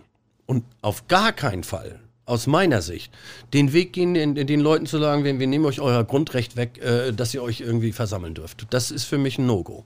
Also für dich würde das heißen, Laden wieder auf. Zumindest, dass wir die Außengastronomie aufkriegen und dann versuchen, im nächsten Schritt dann versuchen mit vernünftigen Hygienekonzepten auch drinnen wieder das Leben möglich zu machen. Wie gesagt, wir, wir haben ja jetzt investiert. Wir haben Corona-Lüfter, die nachweislich, da gibt es ja Zertifikate für, die nachweislich dafür sorgen, dass wenn du hier drinnen bist, die Aerosole genauso abgesaugt werden, als wärst du an der freien Luft. Wir können die Abstandsregeln einhalten und wir, wir wollen ja einfach nur wieder die Leute, im Prinzip ist es doch das gleiche Problem wie mit der Prostitution. Du musst ja die Leute wieder aus der Illegalität rausholen. Die treffen mhm. sich dann da heimlich und die treffen sich, du kannst die Leute nicht wegsperren. Mhm. Geht doch gar nicht. Und das Wetter spielt ja auch nicht für die. Im Moment noch. Aber was machen wir denn im Sommer? Wie viel ja. Polizei wollen die denn äh, auf die Straße schicken, wenn, wenn, wenn die Jugendlichen irgendwo im Park sitzen? Wo, wo sollen wir denn hin? Ich verstehe den Sinn dahinter nicht. Ich kann das auch nicht nachvollziehen, wie man Kindern äh, über einen Spielplatz mit dem Auto äh, hinterherfahren kann auf einer Wiese. Erschließt sich mir nicht. Ja, das waren schon besondere ja. Wildwest-Szenen. Du hast ja auch äh, eine Demo-Aktion ins Leben gerufen. Ne? Sonnabends trefft ihr euch hier immer Wirte vom Albersplatz und wir sind ja hier direkt angrenzend am Albersplatz, also und rund, rundrum. Ja, wir haben, wir haben unheimlich guten Kontakt. Äh, ja, seit Corona gibt es halt mehrere Gruppen und, und das ist auch richtig gut, dass wir uns alle wieder kennenlernen und damit wir auch äh, die gemeinsamen Probleme besprechen können, die, wir, die uns ja alle betreffen.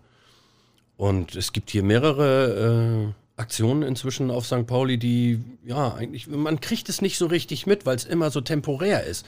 Also jeder ist aber irgendwie am Start und macht irgendwas. Die einen machen Podcasts, die anderen machen Livestreams, die anderen machen, äh, so wie wir, wir machen halt äh, angemeldete Versammlungen und manchmal machen wir auch Versammlungen drinne. Es geht darum, um den Austausch, also um auch politisch zu diskutieren in diesem Wahljahr. Wer nimmt sich unserer Probleme an? Ich habe die ganz große Befürchtung, dass äh, die etablierten Parteien das gar nicht sehen.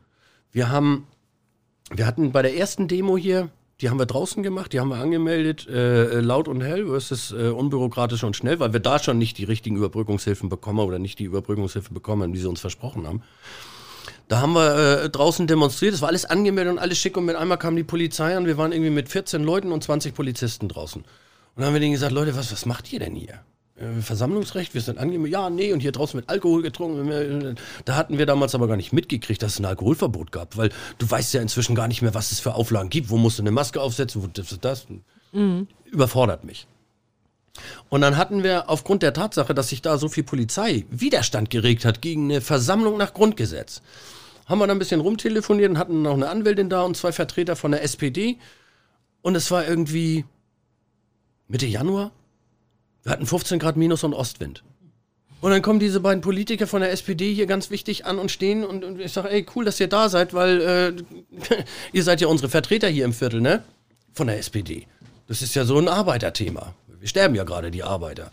Und dann stehen die hier mit ihren Lederschüchchen und ja, wann geht's denn los? Und oh, ja, ja, kommt noch eine Ansprache und wo ist denn die Presse und äh, ja, wo ist denn die Kamera? Und da habe ich mir gedacht, äh, das sind unsere Vertreter von der SPD? Die, die hat das gar nicht interessiert, glaube ich, worum es ging. Die haben nur gehört, ja, Arte dreht hier irgendwie und dann ist vielleicht noch die Mopo unterwegs und irgendwas, ja, da, da quatschen wir mal, ist ja eh Wahljahr. So. Und das hat mich so enttäuscht. Und alle anderen Parteien tun es ja auch nicht. Ja. Es gibt ja niemand, der sich dieser Problematik annimmt. Aber ihr trefft euch dann als Wirte auf einen Sonnabend Ja.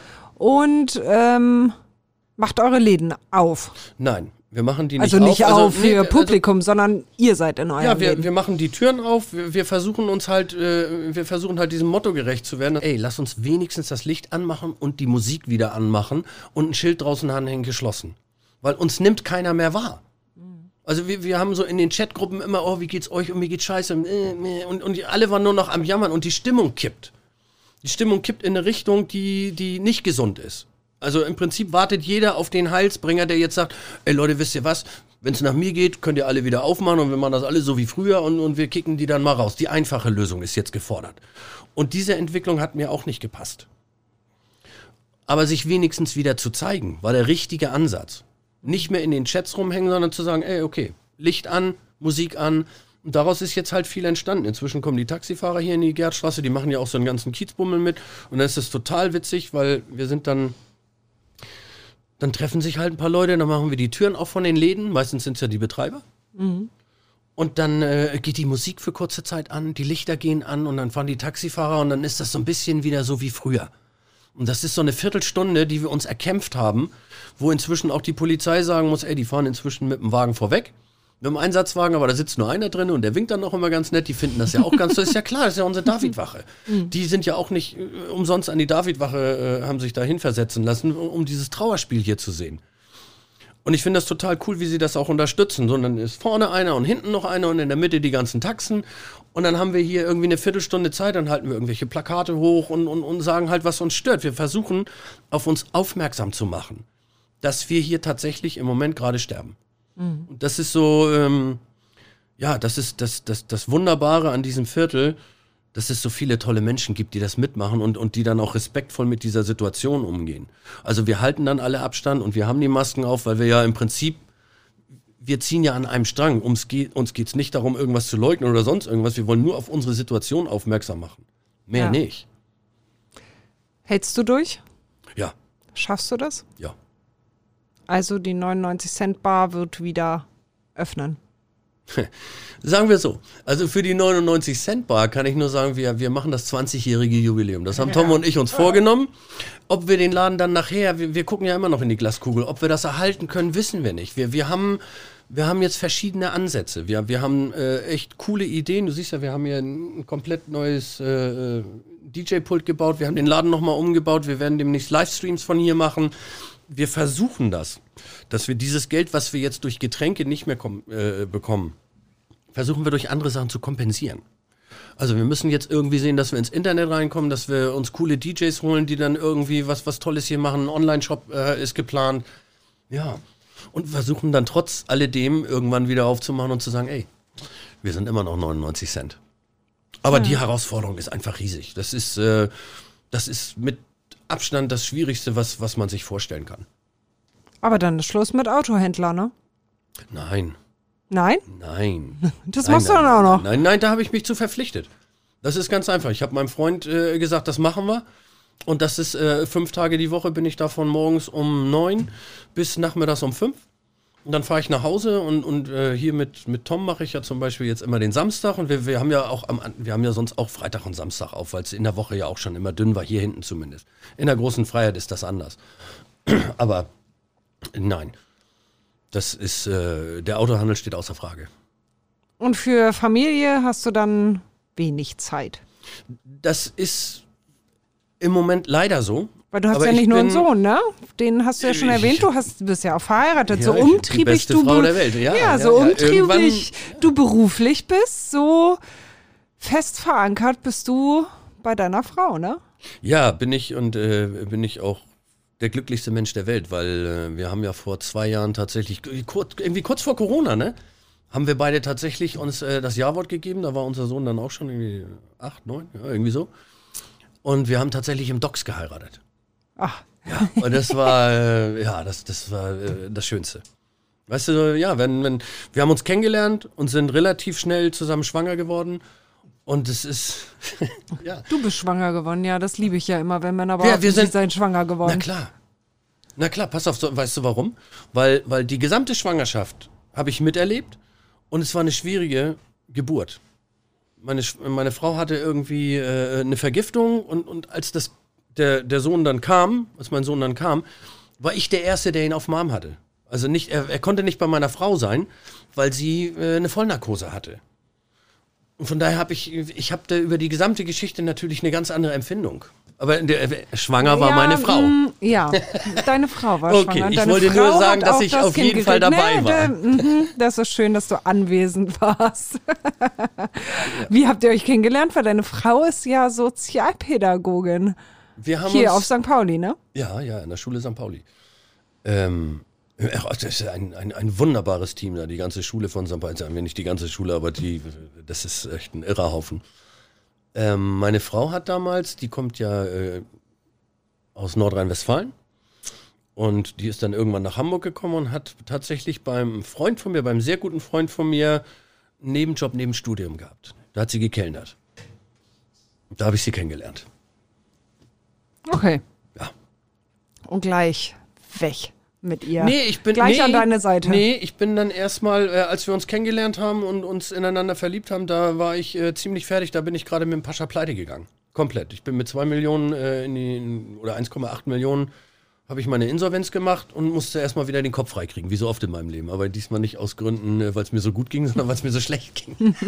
ich habe irgendwas übertrieben, was ich nicht abkonnte, aber das haben wir dann abgestellt. Und dann äh, musste ich aber irgendwie auch nochmal zwei, drei Monate weg um mir klar zu werden, warum mein ganzes Leben sich überhaupt so auf den Kopf gestellt hat. Weil äh, ich war immer so unheimlich erfolgreich und alles war immer toll und ich war der Sunny Boy und alles war super und ich hatte das Pascha und ich habe eben noch mit Prince gefeiert und im nächsten Moment äh, bist du insolvent und wirst dein Auto los, mein SL war weg, mein, mein schönes Loft war weg. Ich hatte irgendwie Vorsorge getroffen, ich hatte drei Häuser und ich, ich hatte irgendwie, ja, also mir ging's gut. Und mit einmal ging's mir schlecht von heute auf morgen. Dann habe ich mich wiedergefunden und habe Hartz IV beantragt. Und in der Phase habe ich dann meine Frau kennengelernt oder richtig kennengelernt. Und habe ihr dann gesagt, ich sag, du, ich muss erstmal weg, ich muss erstmal den Kopf freikriegen, damit ich überhaupt weiß, was hier gerade passiert. Also eben habe ich noch Taschen voll gehabt.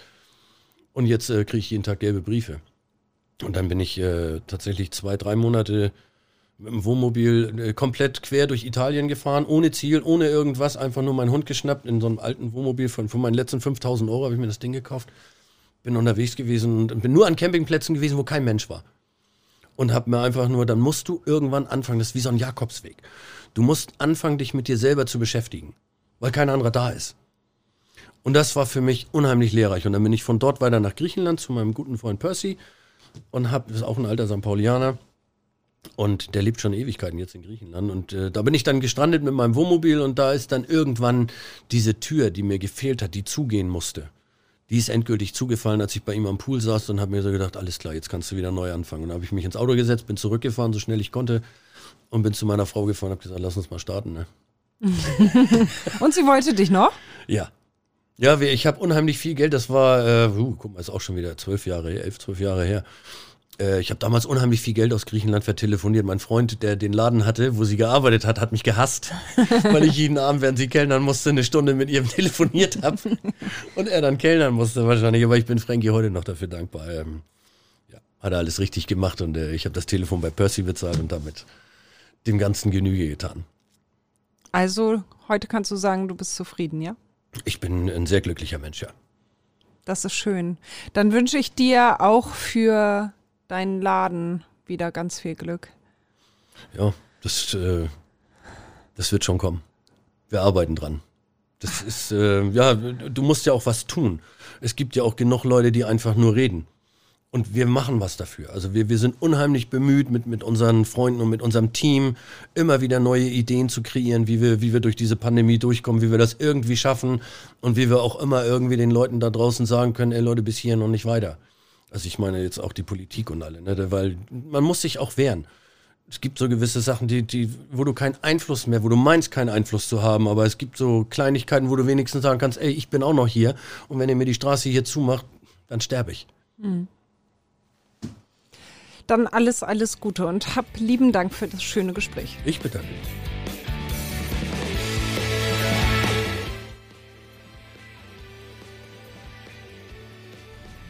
So, wir sind zwar schon fast am Ende, aber wir haben noch einen Gast. Nach unserem Kiezmenschen kommt jetzt noch mal so ein halber Kiezmensch. Auf jeden Fall ein Kollege, der nämlich auch einen sehr schönen Podcast macht. Astra Colada heißt das Ganze und Hauke Horeis ist heute noch bei uns zu Besuch. Hallo Hauke. Hi, vielen Dank für die kurzfristige Einladung. Ja, sehr gerne doch. Schön, dass du da bist. Ich freue mich sehr. Wir sind sozusagen Kollegen, Podcast-Kollegen. Eigentlich müssten wir jetzt anstoßen, weil unser Podcast heißt Auf eine Buddel und wir stoßen immer mit unseren Protagonisten an. Aber da du nur so vorbeigekommen bist, musst du jetzt nicht anstoßen. Das ist auch okay so. Ich versuche während der Corona-Zeit weniger zu trinken. Ja? Ja. Klappt das? Ja. Viel, viel weniger als sonst, als wenn der Laden auf wäre. Man kommt halt einfach nicht mehr in die, in die Versuchung hinein, irgendetwas zu trinken. Ich bin des Alkohols müde geworden. Gibt ja auch nicht mehr irgendetwas, was man feiern könnte oder eigentlich eher die Situation, die Arbeit ist getan, wo gehen wir denn jetzt hin? Das erklärt sich jetzt ja gerade von alleine. Auch jetzt, wo wir um 21 Uhr alle im Bett sein müssen, ähm, hat man überhaupt gar nicht mehr die Möglichkeit, darüber nachzudenken, ach, wo gehen wir jetzt nach diesem Bier eigentlich noch hin? Naja, du könntest ja durchaus alleine zu Hause trinken. Aber dann hätte ich ein Problem. ein offensichtliches. Äh, okay. Nee. Also ich trinke schon manchmal ein Gläschen zu Hause. Habe ich ein Problem?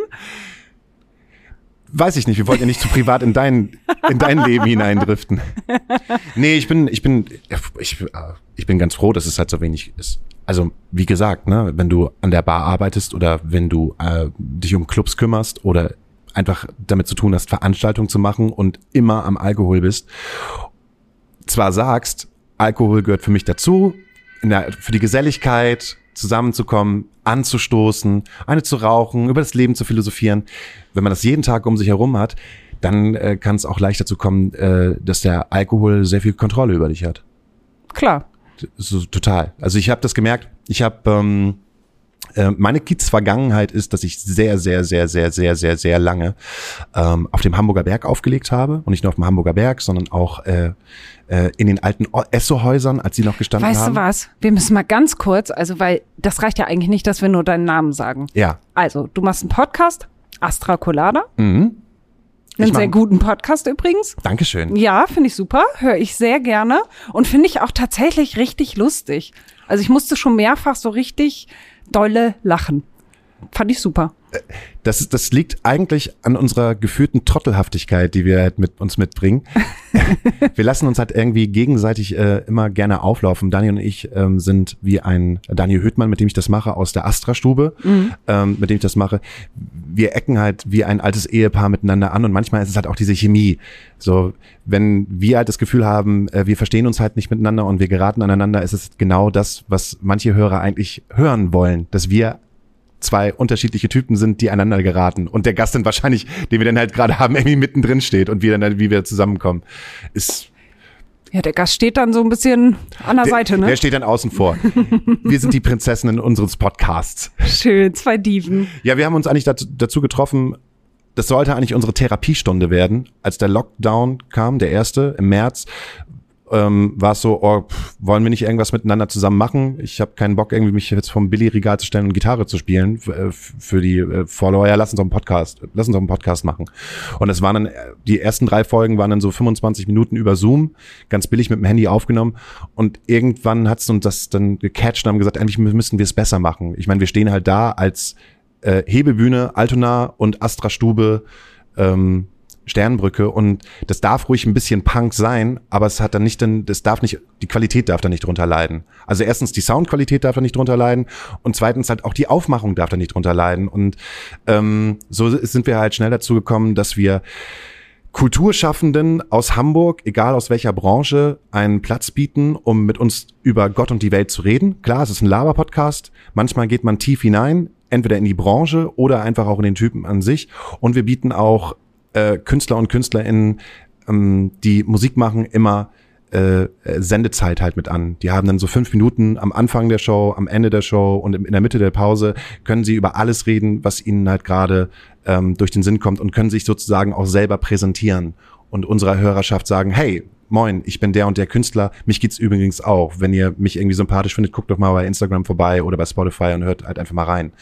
So können wir auch eigentlich die Bands, die sonst hier in der Astra-Stube oder in der Hebebühne gespielt haben, auch so supporten, ohne denen halt zu sagen, komm, habt ihr nicht Bock, irgendwie äh, ein Livestreaming-Konzert bei uns zu spielen, sondern hey, präsentiert euch einfach ähm, äh, bei uns im Podcast und wir haben wesentlich mehr Hörer, als das, wenn wir hier einen Livestream machen würden.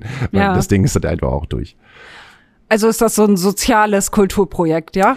Das ist, das ist Daniels und Haukes soziales, äh, soziale Therapiestunde. Okay. Also du machst nämlich sonst die Hebebühne. Ich gehöre zu einem Teil, der die Hebebühne macht. Es gibt zwei Pächter, das sind äh, äh, Max Reckleben und Kai Schulz, die vor fünf, sechs, oh Gott, sechs Jahre schon, sechs Jahren angefangen haben, eine alte Kfz- Kfz-Werkstatt umzumodellieren in ein Kulturhaus. Oben sind Proberäume, unten sind 400 Quadratmeter Fläche, äh, 400 Quadratmeter Veranstaltungsfläche und äh, ähm, ich bin durch die Band, mit der ich unterwegs bin, wir heißen Oatville aus Hamburg, äh, wir waren die ersten, die oben im Proberaum drin gewesen sind. Ich habe ganz, ganz lange äh, Bar- und Veranstaltungserfahrung, bin einfach mal unten angetanzt und war gefragt, was macht ihr hier denn? Ja, wir machen hier eine Veranstaltungsfläche mit Bühne für Konzerte und Theater. Und dann habe ich halt gesehen, was die halt da am Tresen so verbaut haben an Holz und war so, nee, das, ist, das sieht scheiße aus. Ich, ich besorge euch erstmal eine, ich besorge euch mal eine richtige Bar. Und dadurch ist es dann entstanden, dass ich dann einfach ähm, zu diesen Leuten gehöre. Wir hatten, wir hatten mal fünf, wir sind vier, die sich um diesen Laden kümmern. Ähm, und wenn man die Jobbezeichnung würde ich sagen, es gibt halt immer diesen einen Typen, von dem niemand weiß, was der eigentlich macht. Aber wenn der nicht da wäre, würde der Laden nicht laufen. Das Mädchen für alles. Das kann man so sagen, ja. Und Ja. gerade dadurch, dass ähm, wir am Anfang halt sehr es genossen haben, dass ich noch so viele Verbindungen zum Kiez hatte und auch Leute, die am Tresen gearbeitet hat, ha, äh, haben und ich sie rüberholen konnte nach Altona und auch so, um, wenn es um Bar-Equipment ging und so, sagen wir so, ey, habt ihr nicht noch mal kurz was im Lager für uns? Wir, wir, wir haben keine Kohle, äh, können wir nicht äh, irgendwas von euch halt haben, haben wir das Ganze halt einfach mit den alten Kontakten von mir halt aufgebaut, ähm, damit wir irgendwie damals halt starten konnten, 2000 und ich glaube 2016 haben wir die erste ähm, Random-Veranstaltung halt bei uns gemacht und 2000, Ende 2017 haben wir die Lizenz bekommen, wirkliche Veranstaltungen zu machen, machen zu dürfen. Und äh, 18 war halt ein, so dieses Anlaufjahr, 19 war der Punkt, wo wir gemerkt haben, oh cool, ähm, die Agenturen kommen jetzt auf uns zu, ähm, die sehen uns als äh, coole Veranstaltungsstätte und wir haben größere Namen, größere Bands bekommen. Mm, Und 2020 wäre eigentlich das Jahr gewesen, wo wir gesagt hätten, geil, wir schreiben zum ersten Mal Zahlen und zwar schwarze. Und das hat, naja, Ja, war nix, ne? war, äh, äh, meh. War, ist halb blöd gelaufen. Ja, total. Ja. Aber du hast auch, eigentlich bist du auch so ein Kiezmensch, ne? Weil du hast eine Kiez-Vergangenheit. Der Kiez hat mich durch meine 20er und meine 30er begleitet.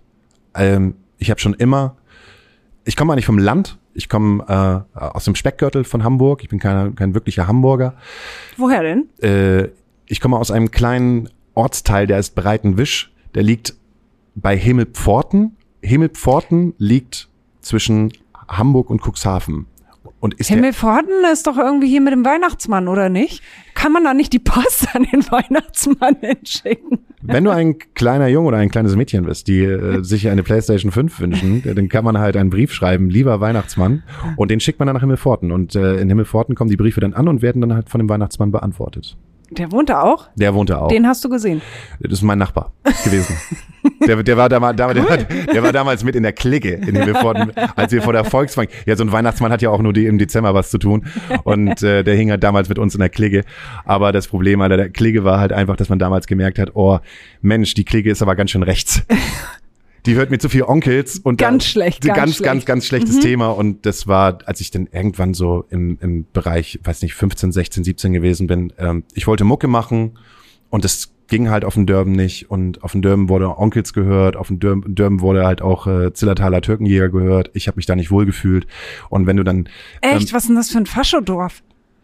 Nee, es ist kein nicht, es ist nicht nur von Faschodorf, aber ähm, sagen wir, Das wurde bei uns nicht gehört und nee, ich das wurde auch vom Dorf. sa- Sagen wir so, da waren schon viele Leute von der NPD vertreten äh, damals, als es die NPD noch irgendwie gab. Und ähm, wir wurden halt auch ma manchmal halt einkassiert, weil wir ähm, Plakate von der NPD halt abgenommen haben und äh, äh, zertreten haben und so, wurden wir halt einkassiert und ähm, haben dann halt gemerkt, das ist nicht mehr unser, das ist, wir fühlen uns hier nicht wohl. Und sind dann halt mit der Band halt in die nächste Stadt gewandert. Das war dann Stade. Wir hatten da unseren Proberaum und von Stade äh, ist es dann immer eine Stadt weiter geworden. Stade, Buxtehude. Äh, in Buxtehude habe ich so gesehen mit 21 meinen ersten Club gemacht, auch als keiner weiß, was der halt eigentlich da wirklich tut, aber ohne ihn läuft der Laden nicht und wir haben halt unsere erste Indie-Veranstaltung da gemacht und da habe ich halt Blut geleckt, angefangen aufzulegen und dann irgendwann gemerkt, ey, Buxtehude reicht nicht mehr, du musst nach Hamburg und äh, so, so, la- lass mal hier studieren, lass mal hier irgendwas mit Kultur studieren und die Zeit habe ich überbrückt oder beziehungsweise mein Geld damit verdient, halt in, auf St. Pauli aufzulegen. Das erste Mal 2005 äh, im Eckspar und äh, Ach, bei Reno. bei Reno, genau. Bei Reno Machule. bei Reno Machule. Ja. Ja, der ist, äh, Das ist auch ein Kiezmensch von uns. ist habt, ihr Ja. schon, mit- habt ihr schon mit Reno gesprochen? Ja, na Oh, klar. hat er auch die, die gute alte Geschichte erzählt, wie er zusammen mit ähm, äh, dem Bassisten von Red Hot Chili Peppers aufgelegt hat? ja, ach, Die, die, er hat, nein, also er hat von den Red Hot Chili Peppers erzählt, aber Das ist ich weiß nicht, ob wir, ob wir die interner bekommen haben. da gibt's da gibt's so einige Geschichten, die ich halt öfters gehört habe. Und, und Olli Schulz hat auch im, damals angefangen, im Eckspar aufzulegen. Aber den habe ich nicht mehr mitbekommen. Der, ähm, den habe ich, den habe ich gar nicht, nicht mehr mitbekommen. Aber das war halt auch sowieso eine ganz strange Zeit, erstmal überhaupt den Kiez zu begreifen, wie er funktioniert, weil ich ein Dorfkind gewesen bin und erstmal es lernen musste, einen Kiezblick zu entwickeln. Und der Kiezblick heißt, das heißt nicht, das Elend anzunehmen. Nee, gar nicht wahr. Das heißt nicht, das Elend zu verdrängen, was dort halt vorne auf der Straße herrscht, sondern es einfach anzunehmen und zu sagen, es ist einfach ein Teil davon, respektiere das, urteile nicht darüber, ähm, aber komm damit klar. Wenn du da nicht mit klarkommst, dann frisst dich der Kiez. So. Das ist ein Zuhause für Ja. alle Menschen und das ist auch ein Zuhause für Menschen, die sonst kein Zuhause hätten. Das stimmt. Und es hat mir auch sehr viel geholfen, ähm, ganz viele Dorfangewohnheiten von mir abzulegen. Das heißt auch, Mann, ich komme von einem Dorf, äh, ich, mit jemand, der ähm, äh, mit Migration, wir haben auf dem Dorf niemanden mit Migrationshintergrund gehabt, höchstens jemand aus Weißrussland oder so. Oder mal den, den, den, den, den, damals so, wie soll ich das sagen, den Quotentürken, den wir halt irgendwie auf dem Dorf hatten. Und das war halt dann so, uh, so und äh, erst in Hamburg und auch erst in einer, ähm, in der Arbeit auf dem Kiez konnte ich halt komplett alles ablegen. Also mein Verhalten jemanden gegenüber, der jemanden liebt, und zwar auf gleichgeschlechtlicher Ebene, Ebene zum Beispiel. Komplett irgendwelche, alle Vor Vorurteile abgelegt auf den Kiez. Menschen mit Migrationshintergrund, alle Vorurteile komplett abgelegt auf den Kiez. Ähm, weil an der Bar sind sie alle gleich. So, das, das Ja. hat man halt einfach gelernt. Und das ist halt, das, das fand ich halt auch für meine Entwicklung super wichtig, dass das so, dass das so war. Würde ich auch immer sagen, habe ich, das habe ich halt hier in Hamburg gelernt, das habe ich halt auch auf dem Kiez gelernt. Und warum weg vom Kiez? Weil der Kiez mich, ähm, der Kiez hat mich fertig gemacht. Wir haben ja schon am Anfang drüber gesprochen, wie es ist, äh, an der Bar zu versacken. Und weiß Gott, ich bin jemand gewesen, der das allzu gerne gemacht hat. Und wenn man äh, drei bis viermal die Woche aufgelegt hat, dann sind es halt auch andere Zeiten. Dann kommst du halt um 10 Uhr an, baust dich halt auf und legst auf, manchmal bis um acht, manchmal bis um neun. Teilweise haben wir im Eckspar halt auch aufgelegt bis um elf, elf Uhr morgens. So, und wie kannst du das aushalten? Mit Alkohol. So, ich habe äh, Gott sei Dank habe ich es geschafft, äh, niemals äh, in irgendwelche Drogengeschichten halt reinzukommen, sondern es war halt immer äh, sei körperlich fit und trink mit den Gästen. Das hat dann, das hat dann einfach gereicht. Aber ich habe ich hab irgendwann gemerkt, so ähm, ohne Alkohol funktioniert es nicht. Und ähm, trotzdem macht der Alkohol halt was mit dir. Der macht dich irgendwann kaputt und du bist irgendwann nicht mehr 25, 26, 27, wo du das halt hintereinander irgendwie vier Tage die Woche machen kannst. Kein Schlaf, viel Alkohol, viel Rauchen, äh, laute Musik, ganz viele strange Gäste. Ähm, das hat dann nicht mehr funktioniert. Also, das heißt, ich fühle mich immer noch so nah, also ich fühle fühl mich dem Kiez viel näher als der Schanze oder Altona. Immer noch, auch wenn ich halt drüber gehe. Es ist, ähm, es ist ein bisschen wie nach Hause kommen. Aber ich weiß halt, dass es auch kein gutes Zuhause für mich ist. So, sondern immer nur, ich, ich, ich darf zu Besuch kommen und dann ist es halt immer schön, aber ich dürfte halt nicht wieder dort, dort stattfinden. Und deshalb ist es halt Altona geworden. Weil Altona gibt mir halt die, die, die Möglichkeit, um ein Uhr zu sagen, so Leute, das war ein tolles Konzert. Wir trinken jetzt alle noch ein Glas Wein und dann gehen wir aber auch schön nach Hause. Bist älter geworden, ja? ähm, ich bin älter geworden und bewusster mit meinem Körper. Mein, ähm, ich wollte halt niemals jemand sein, der, der noch mit, äh, mit 50 im Eckspar auflegt und versucht, ähm, etwas zu machen, wofür eigentlich die, was, was die Jüngeren eigentlich machen müssen. Also das heißt nicht, ich will, will nicht darüber urteilen, ähm, und das soll auch gar kein Urteil sein, aber es war nicht für mich der richtige Weg, weil ich glaube, äh, auch der Kiez und auch die Unterhaltungsgastronomie im Kiez braucht wieder junges und frisches Blut und wieder neuen Gedanken, anders heranzugehen ähm, und wieder ganz viel neue Subkultur. Und ich hoffe halt auch, dass wenn dieser Lockdown vorbei ist, da eine Möglichkeit ist für junge Menschen, ähm, eine neue, ein neues Verhalten, ein neues Losgehverhalten äh, auszuüben. Weil als ich den, den Hamburger Berg kennengelernt habe, war es, war jede Bar für sich, stand für sich alleine. Es war keine, ähm, kein Event-Tourismus. Und das ist irgendwann so, hat sich von alleine entwickelt, weil man gemerkt hat, oh, die Touristen oder die Hamburger finden den Hamburger Berg geil. Da ist immer was los. Egal, ob du Montag, Dienstag, Mittwoch, Donnerstag hingehst, da ist immer was los.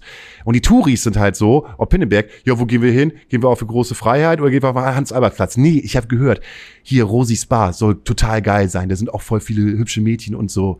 Und dann kommen halt die ganzen Touris halt alle rein und äh, mischen sich dann halt oder die Hamburger und die Hamburger finden es aber nicht geil und wollen eigentlich gar nicht mit diesen Touris halt äh, zusammen Ja. sein und dann hat sich das irgendwann so entwickelt, dass wir überhaupt gar keinen Stamm, keine Stammgäste mehr gehabt haben. Wir hatten damals teilweise auf einem Dienstag habe ich aufgelegt bis morgens um acht und wir hatten Umsätze wie am Wochenende nur durch Stammperson, äh, durch Stammkundschaft und ähm, die war dann aber irgendwann nicht mehr da, weil die sich halt einfach erstens äh, von dem Verhalten wir als Laden als äh, als als Eventgastronom ähm, heißt auch, du spielst halt andere Musik. Du möchtest die Leute zum Tanzen bringen, du möchtest Mitgrö-Situationen haben, du spielst immer wieder den gleichen Scheiß, du lässt dich nicht auf neue, äh, neue Sachen ein, du, du, du verlierst halt dein Gesicht. Und das, hat- das ist ganz vielen Bars passiert. Da gibt es halt wenige Bars, die es irgendwie ähm, noch noch geschafft haben, so zu bleiben. Ich, mir fällt gerade das Lunacy halt ein, was halt äh, wirklich noch schafft, seit, äh, seit, seitdem ich das Lunacy kenne, einfach das Lunacy zu bleiben.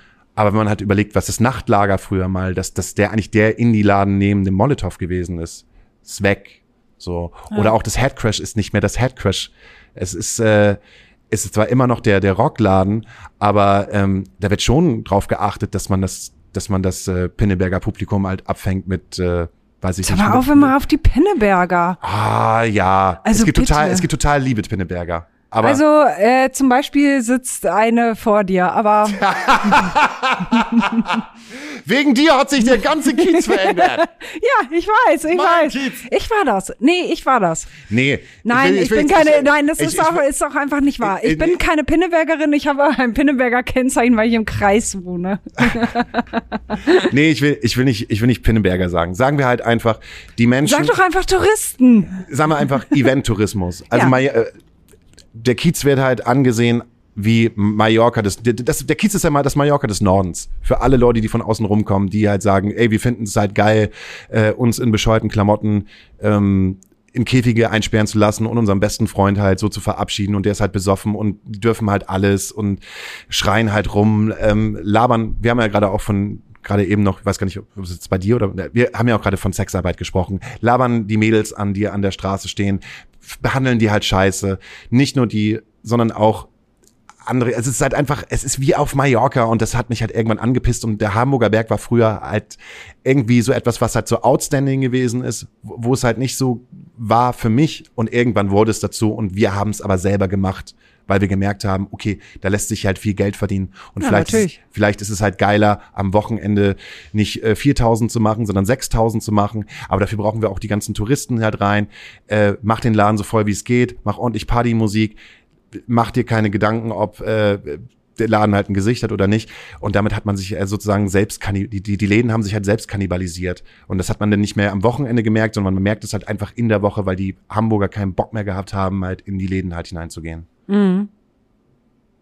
Also für dich weg vom Kiez. Und jetzt bist du ja nicht nur Podcast-Held hier und äh, Sänger einer Band. Mhm. Ich muss gestehen, ich musste die Band googeln. Ich kannte die vorher nicht. Aber ich habe gesehen, ihr seid, ihr seid ähm, schon angesagt. Also euch wird unterstellt, dass ihr extrem gut seid und viel erfolgreicher sein könntet. Ja, Ist aber nicht seid. Warum? Ähm, auch das muss es geben. es muss auch unerfolgreiche Bands geben. Ihr wollt nicht der Ballermann sein. Nee, wir sind nicht der Ballermann. Wir machen, wir sind eigentlich eine unglaublich gute Liveband. Wir machen für Leute, die halt Pop-Rock mögen, unglaublich gute Musik, weil wir es auch schon so lange machen. Aber ich glaube, der, ich weiß nicht, ob der Zug abgefahren ist, nochmal so ein, so ein dickes Ding halt zu werden. Ich meine, wir sind halt Mitte 30, äh, Ende 30. Ähm, Wie alt auch, bist du denn? Ich bin 39. Das ist nicht Mitte 30, aber macht ja. Ja, aber wir haben ja auch noch mehr als mich in der Band. So. Also ihr habt auch noch Mitte 30. Wir haben auch noch Mitte 30. ähm, aber auch da ist halt dieses, man, man räumt das Feld für die jungen Leute, die etwas Neues kreieren können. Trotzdem machen wir halt weiter. Und vielleicht ist es halt irgendwie auch so wie bei, bei äh, Element of Crime oder Ketka, wo halt die Jungen dann irgendwann zu den Alten mal hochgucken und sagen halt, ja, ja, wir sind erfolgreicher als die, als die, aber die haben uns damals inspiriert. Und wir machen halt einfach weiter Musik. Und diese Band ist halt auch sehr, sehr, ähm, auch sehr kiezabhängig. Du musst mal kurz aufstehen, ne? Das Bein ein, mein Bein ist eingeschlafen. Gar kein Problem. Jetzt sind wir in meinem eigenen Podcast und ich kann nicht weiter. Und ich kann nicht mehr reden. Mann! Oh, jetzt ist das Bein so eingeschlafen. Okay, ich versuche das jetzt noch einen Moment, aber oh, dieses ewige auf Barhockern rumgehocke. Also sagen wir so, für Hamburg reicht's, dass wir ins Übel und Gefährlich gehen und die Stimmung am Brodeln ist. In München spielen wir vor 40 Leuten.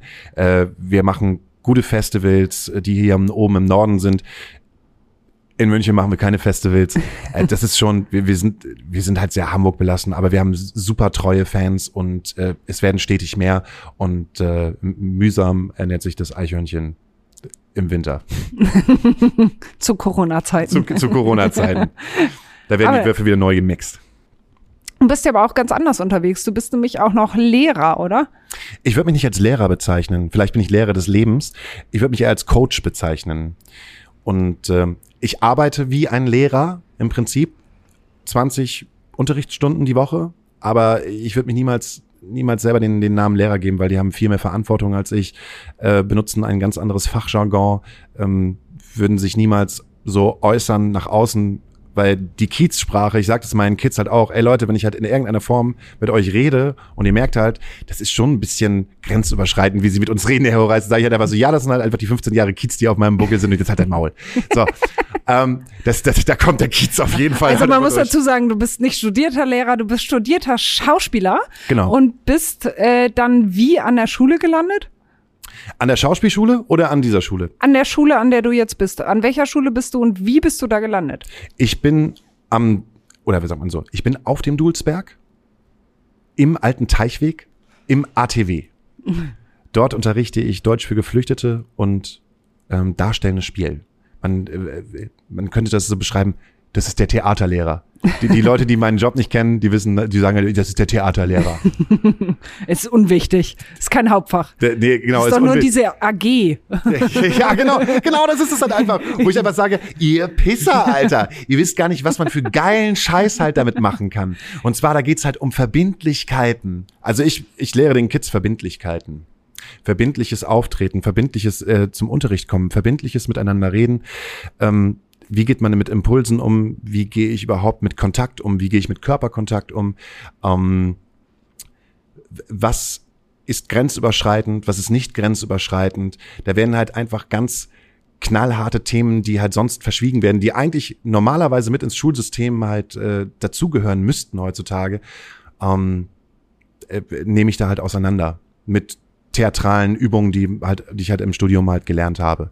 Ich wollte es nie, aber manchmal gibt's ja auch Sachen, die man gut kann und dann machen muss, obwohl man sie nicht will. Und äh, also Lehrer fürs Leben. Aber ich sag dir, AGs sind dann am Ende das, wenn man wirklich erwachsen ist, äh, an das man sich noch erinnert.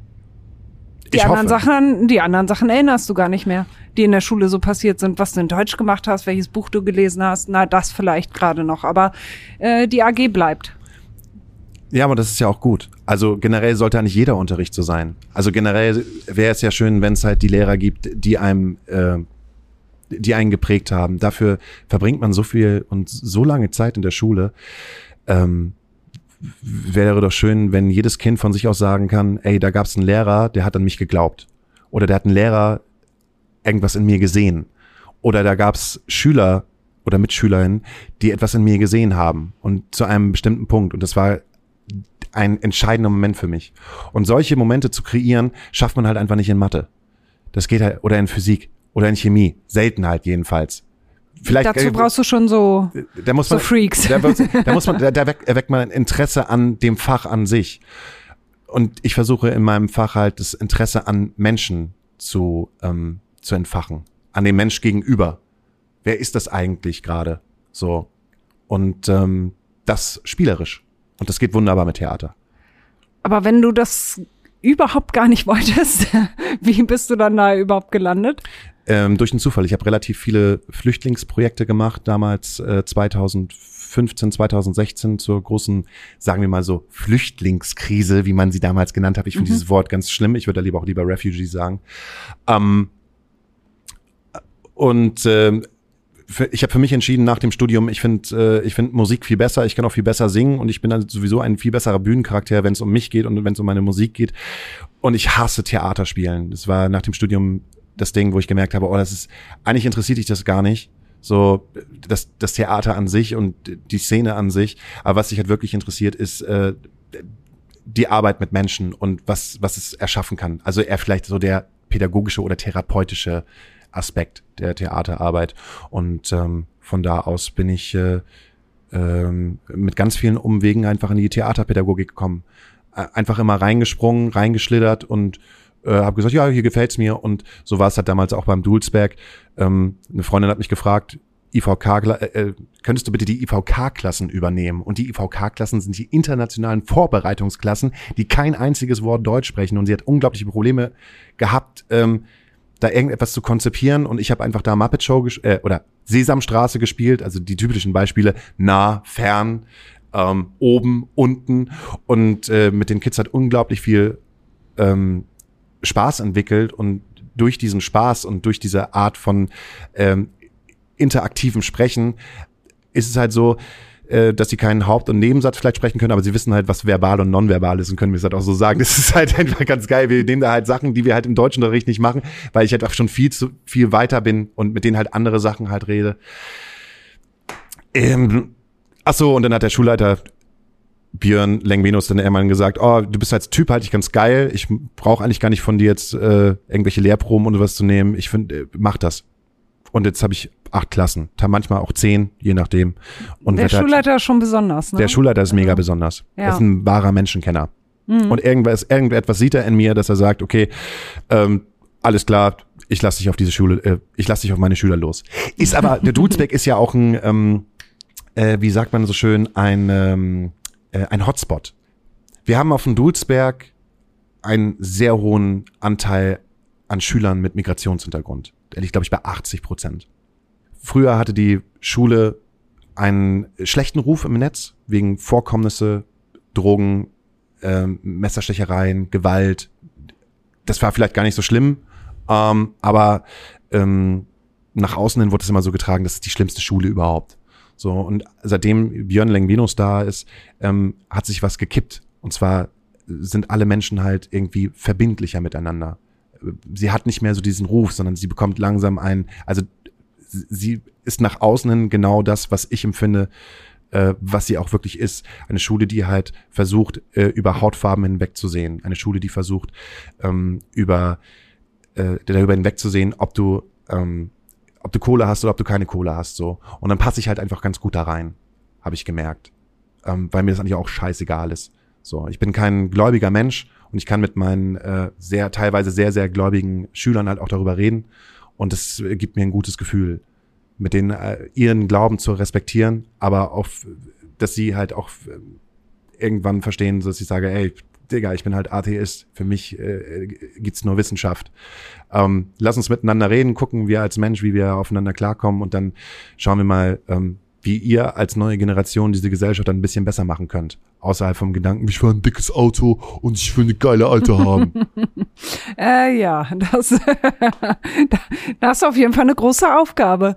Und dann noch Podcast und dann noch Hebebühne, die ja gerade Ja. nun äh, nicht geöffnet ist. Aber Und dann noch Band. viel, oder? Und dann noch Band. Hat dieser Hauke Horace überhaupt noch ein Privatleben? Hat er? Ich sage zu meinen Kids immer, ihr müsst euch etwas suchen, wo ihr nicht das Gefühl habt zu arbeiten. Und dann habt ihr etwas gefunden, was ihr euer Leben lang machen könnt. Und wenn ihr damit auch noch euer Geld verdient, ist es das Beste, was, was, was ihr überhaupt erreichen könnt. Und das mache ich halt gerade. Klar, es ist alles anstrengend und klar hätte ich auch gerne ein Privatleben, aber ich mache lieber den ganzen Kram hier, den, der immer damit zu tun hat, dass man mit dir sich mit jemandem ähm, unterhält, dass man Kontakt schafft, dass man Nähe schafft, ähm, auf der Bühne oder in einem Podcast oder in einem Club oder in der Schule, als äh, mich für eine, ähm, weiß ich nicht, für eine große Werbeagentur zu prostituieren und für beefy Werbeslogans zu schreiben und dann da auch von 8 Uhr bis 19 Uhr hänge und mich die ganze Zeit frage, äh, na klar, verdiene ich jetzt irgendwie 4000 Euro netto, aber äh, ist es das, was ich wirklich will? Und dann ähm, habe ich lieber den Kontakt zu Menschen und zur Gesellschaft und das ist das, was mich halt einfach glücklich macht. Und das halt auch schon seitdem ich anfange, Musik, zu, also seitdem ich anfange, Musik zu machen und seitdem ich angefangen habe, Clubs zu machen. Ja, schön, dass du bei mir zu Besuch warst. Ich bedanke mich ganz herzlich, dass äh, du mich eingeladen hast. Ja, sehr gerne doch. So, nun noch einmal Werbung in eigener Sache. Hamburg Freihaus. Testen Sie die Mopo als digitale Zeitung. Fünf Wochen für nur 5 Euro. Jetzt bestellen unter www.mopo.de-testen.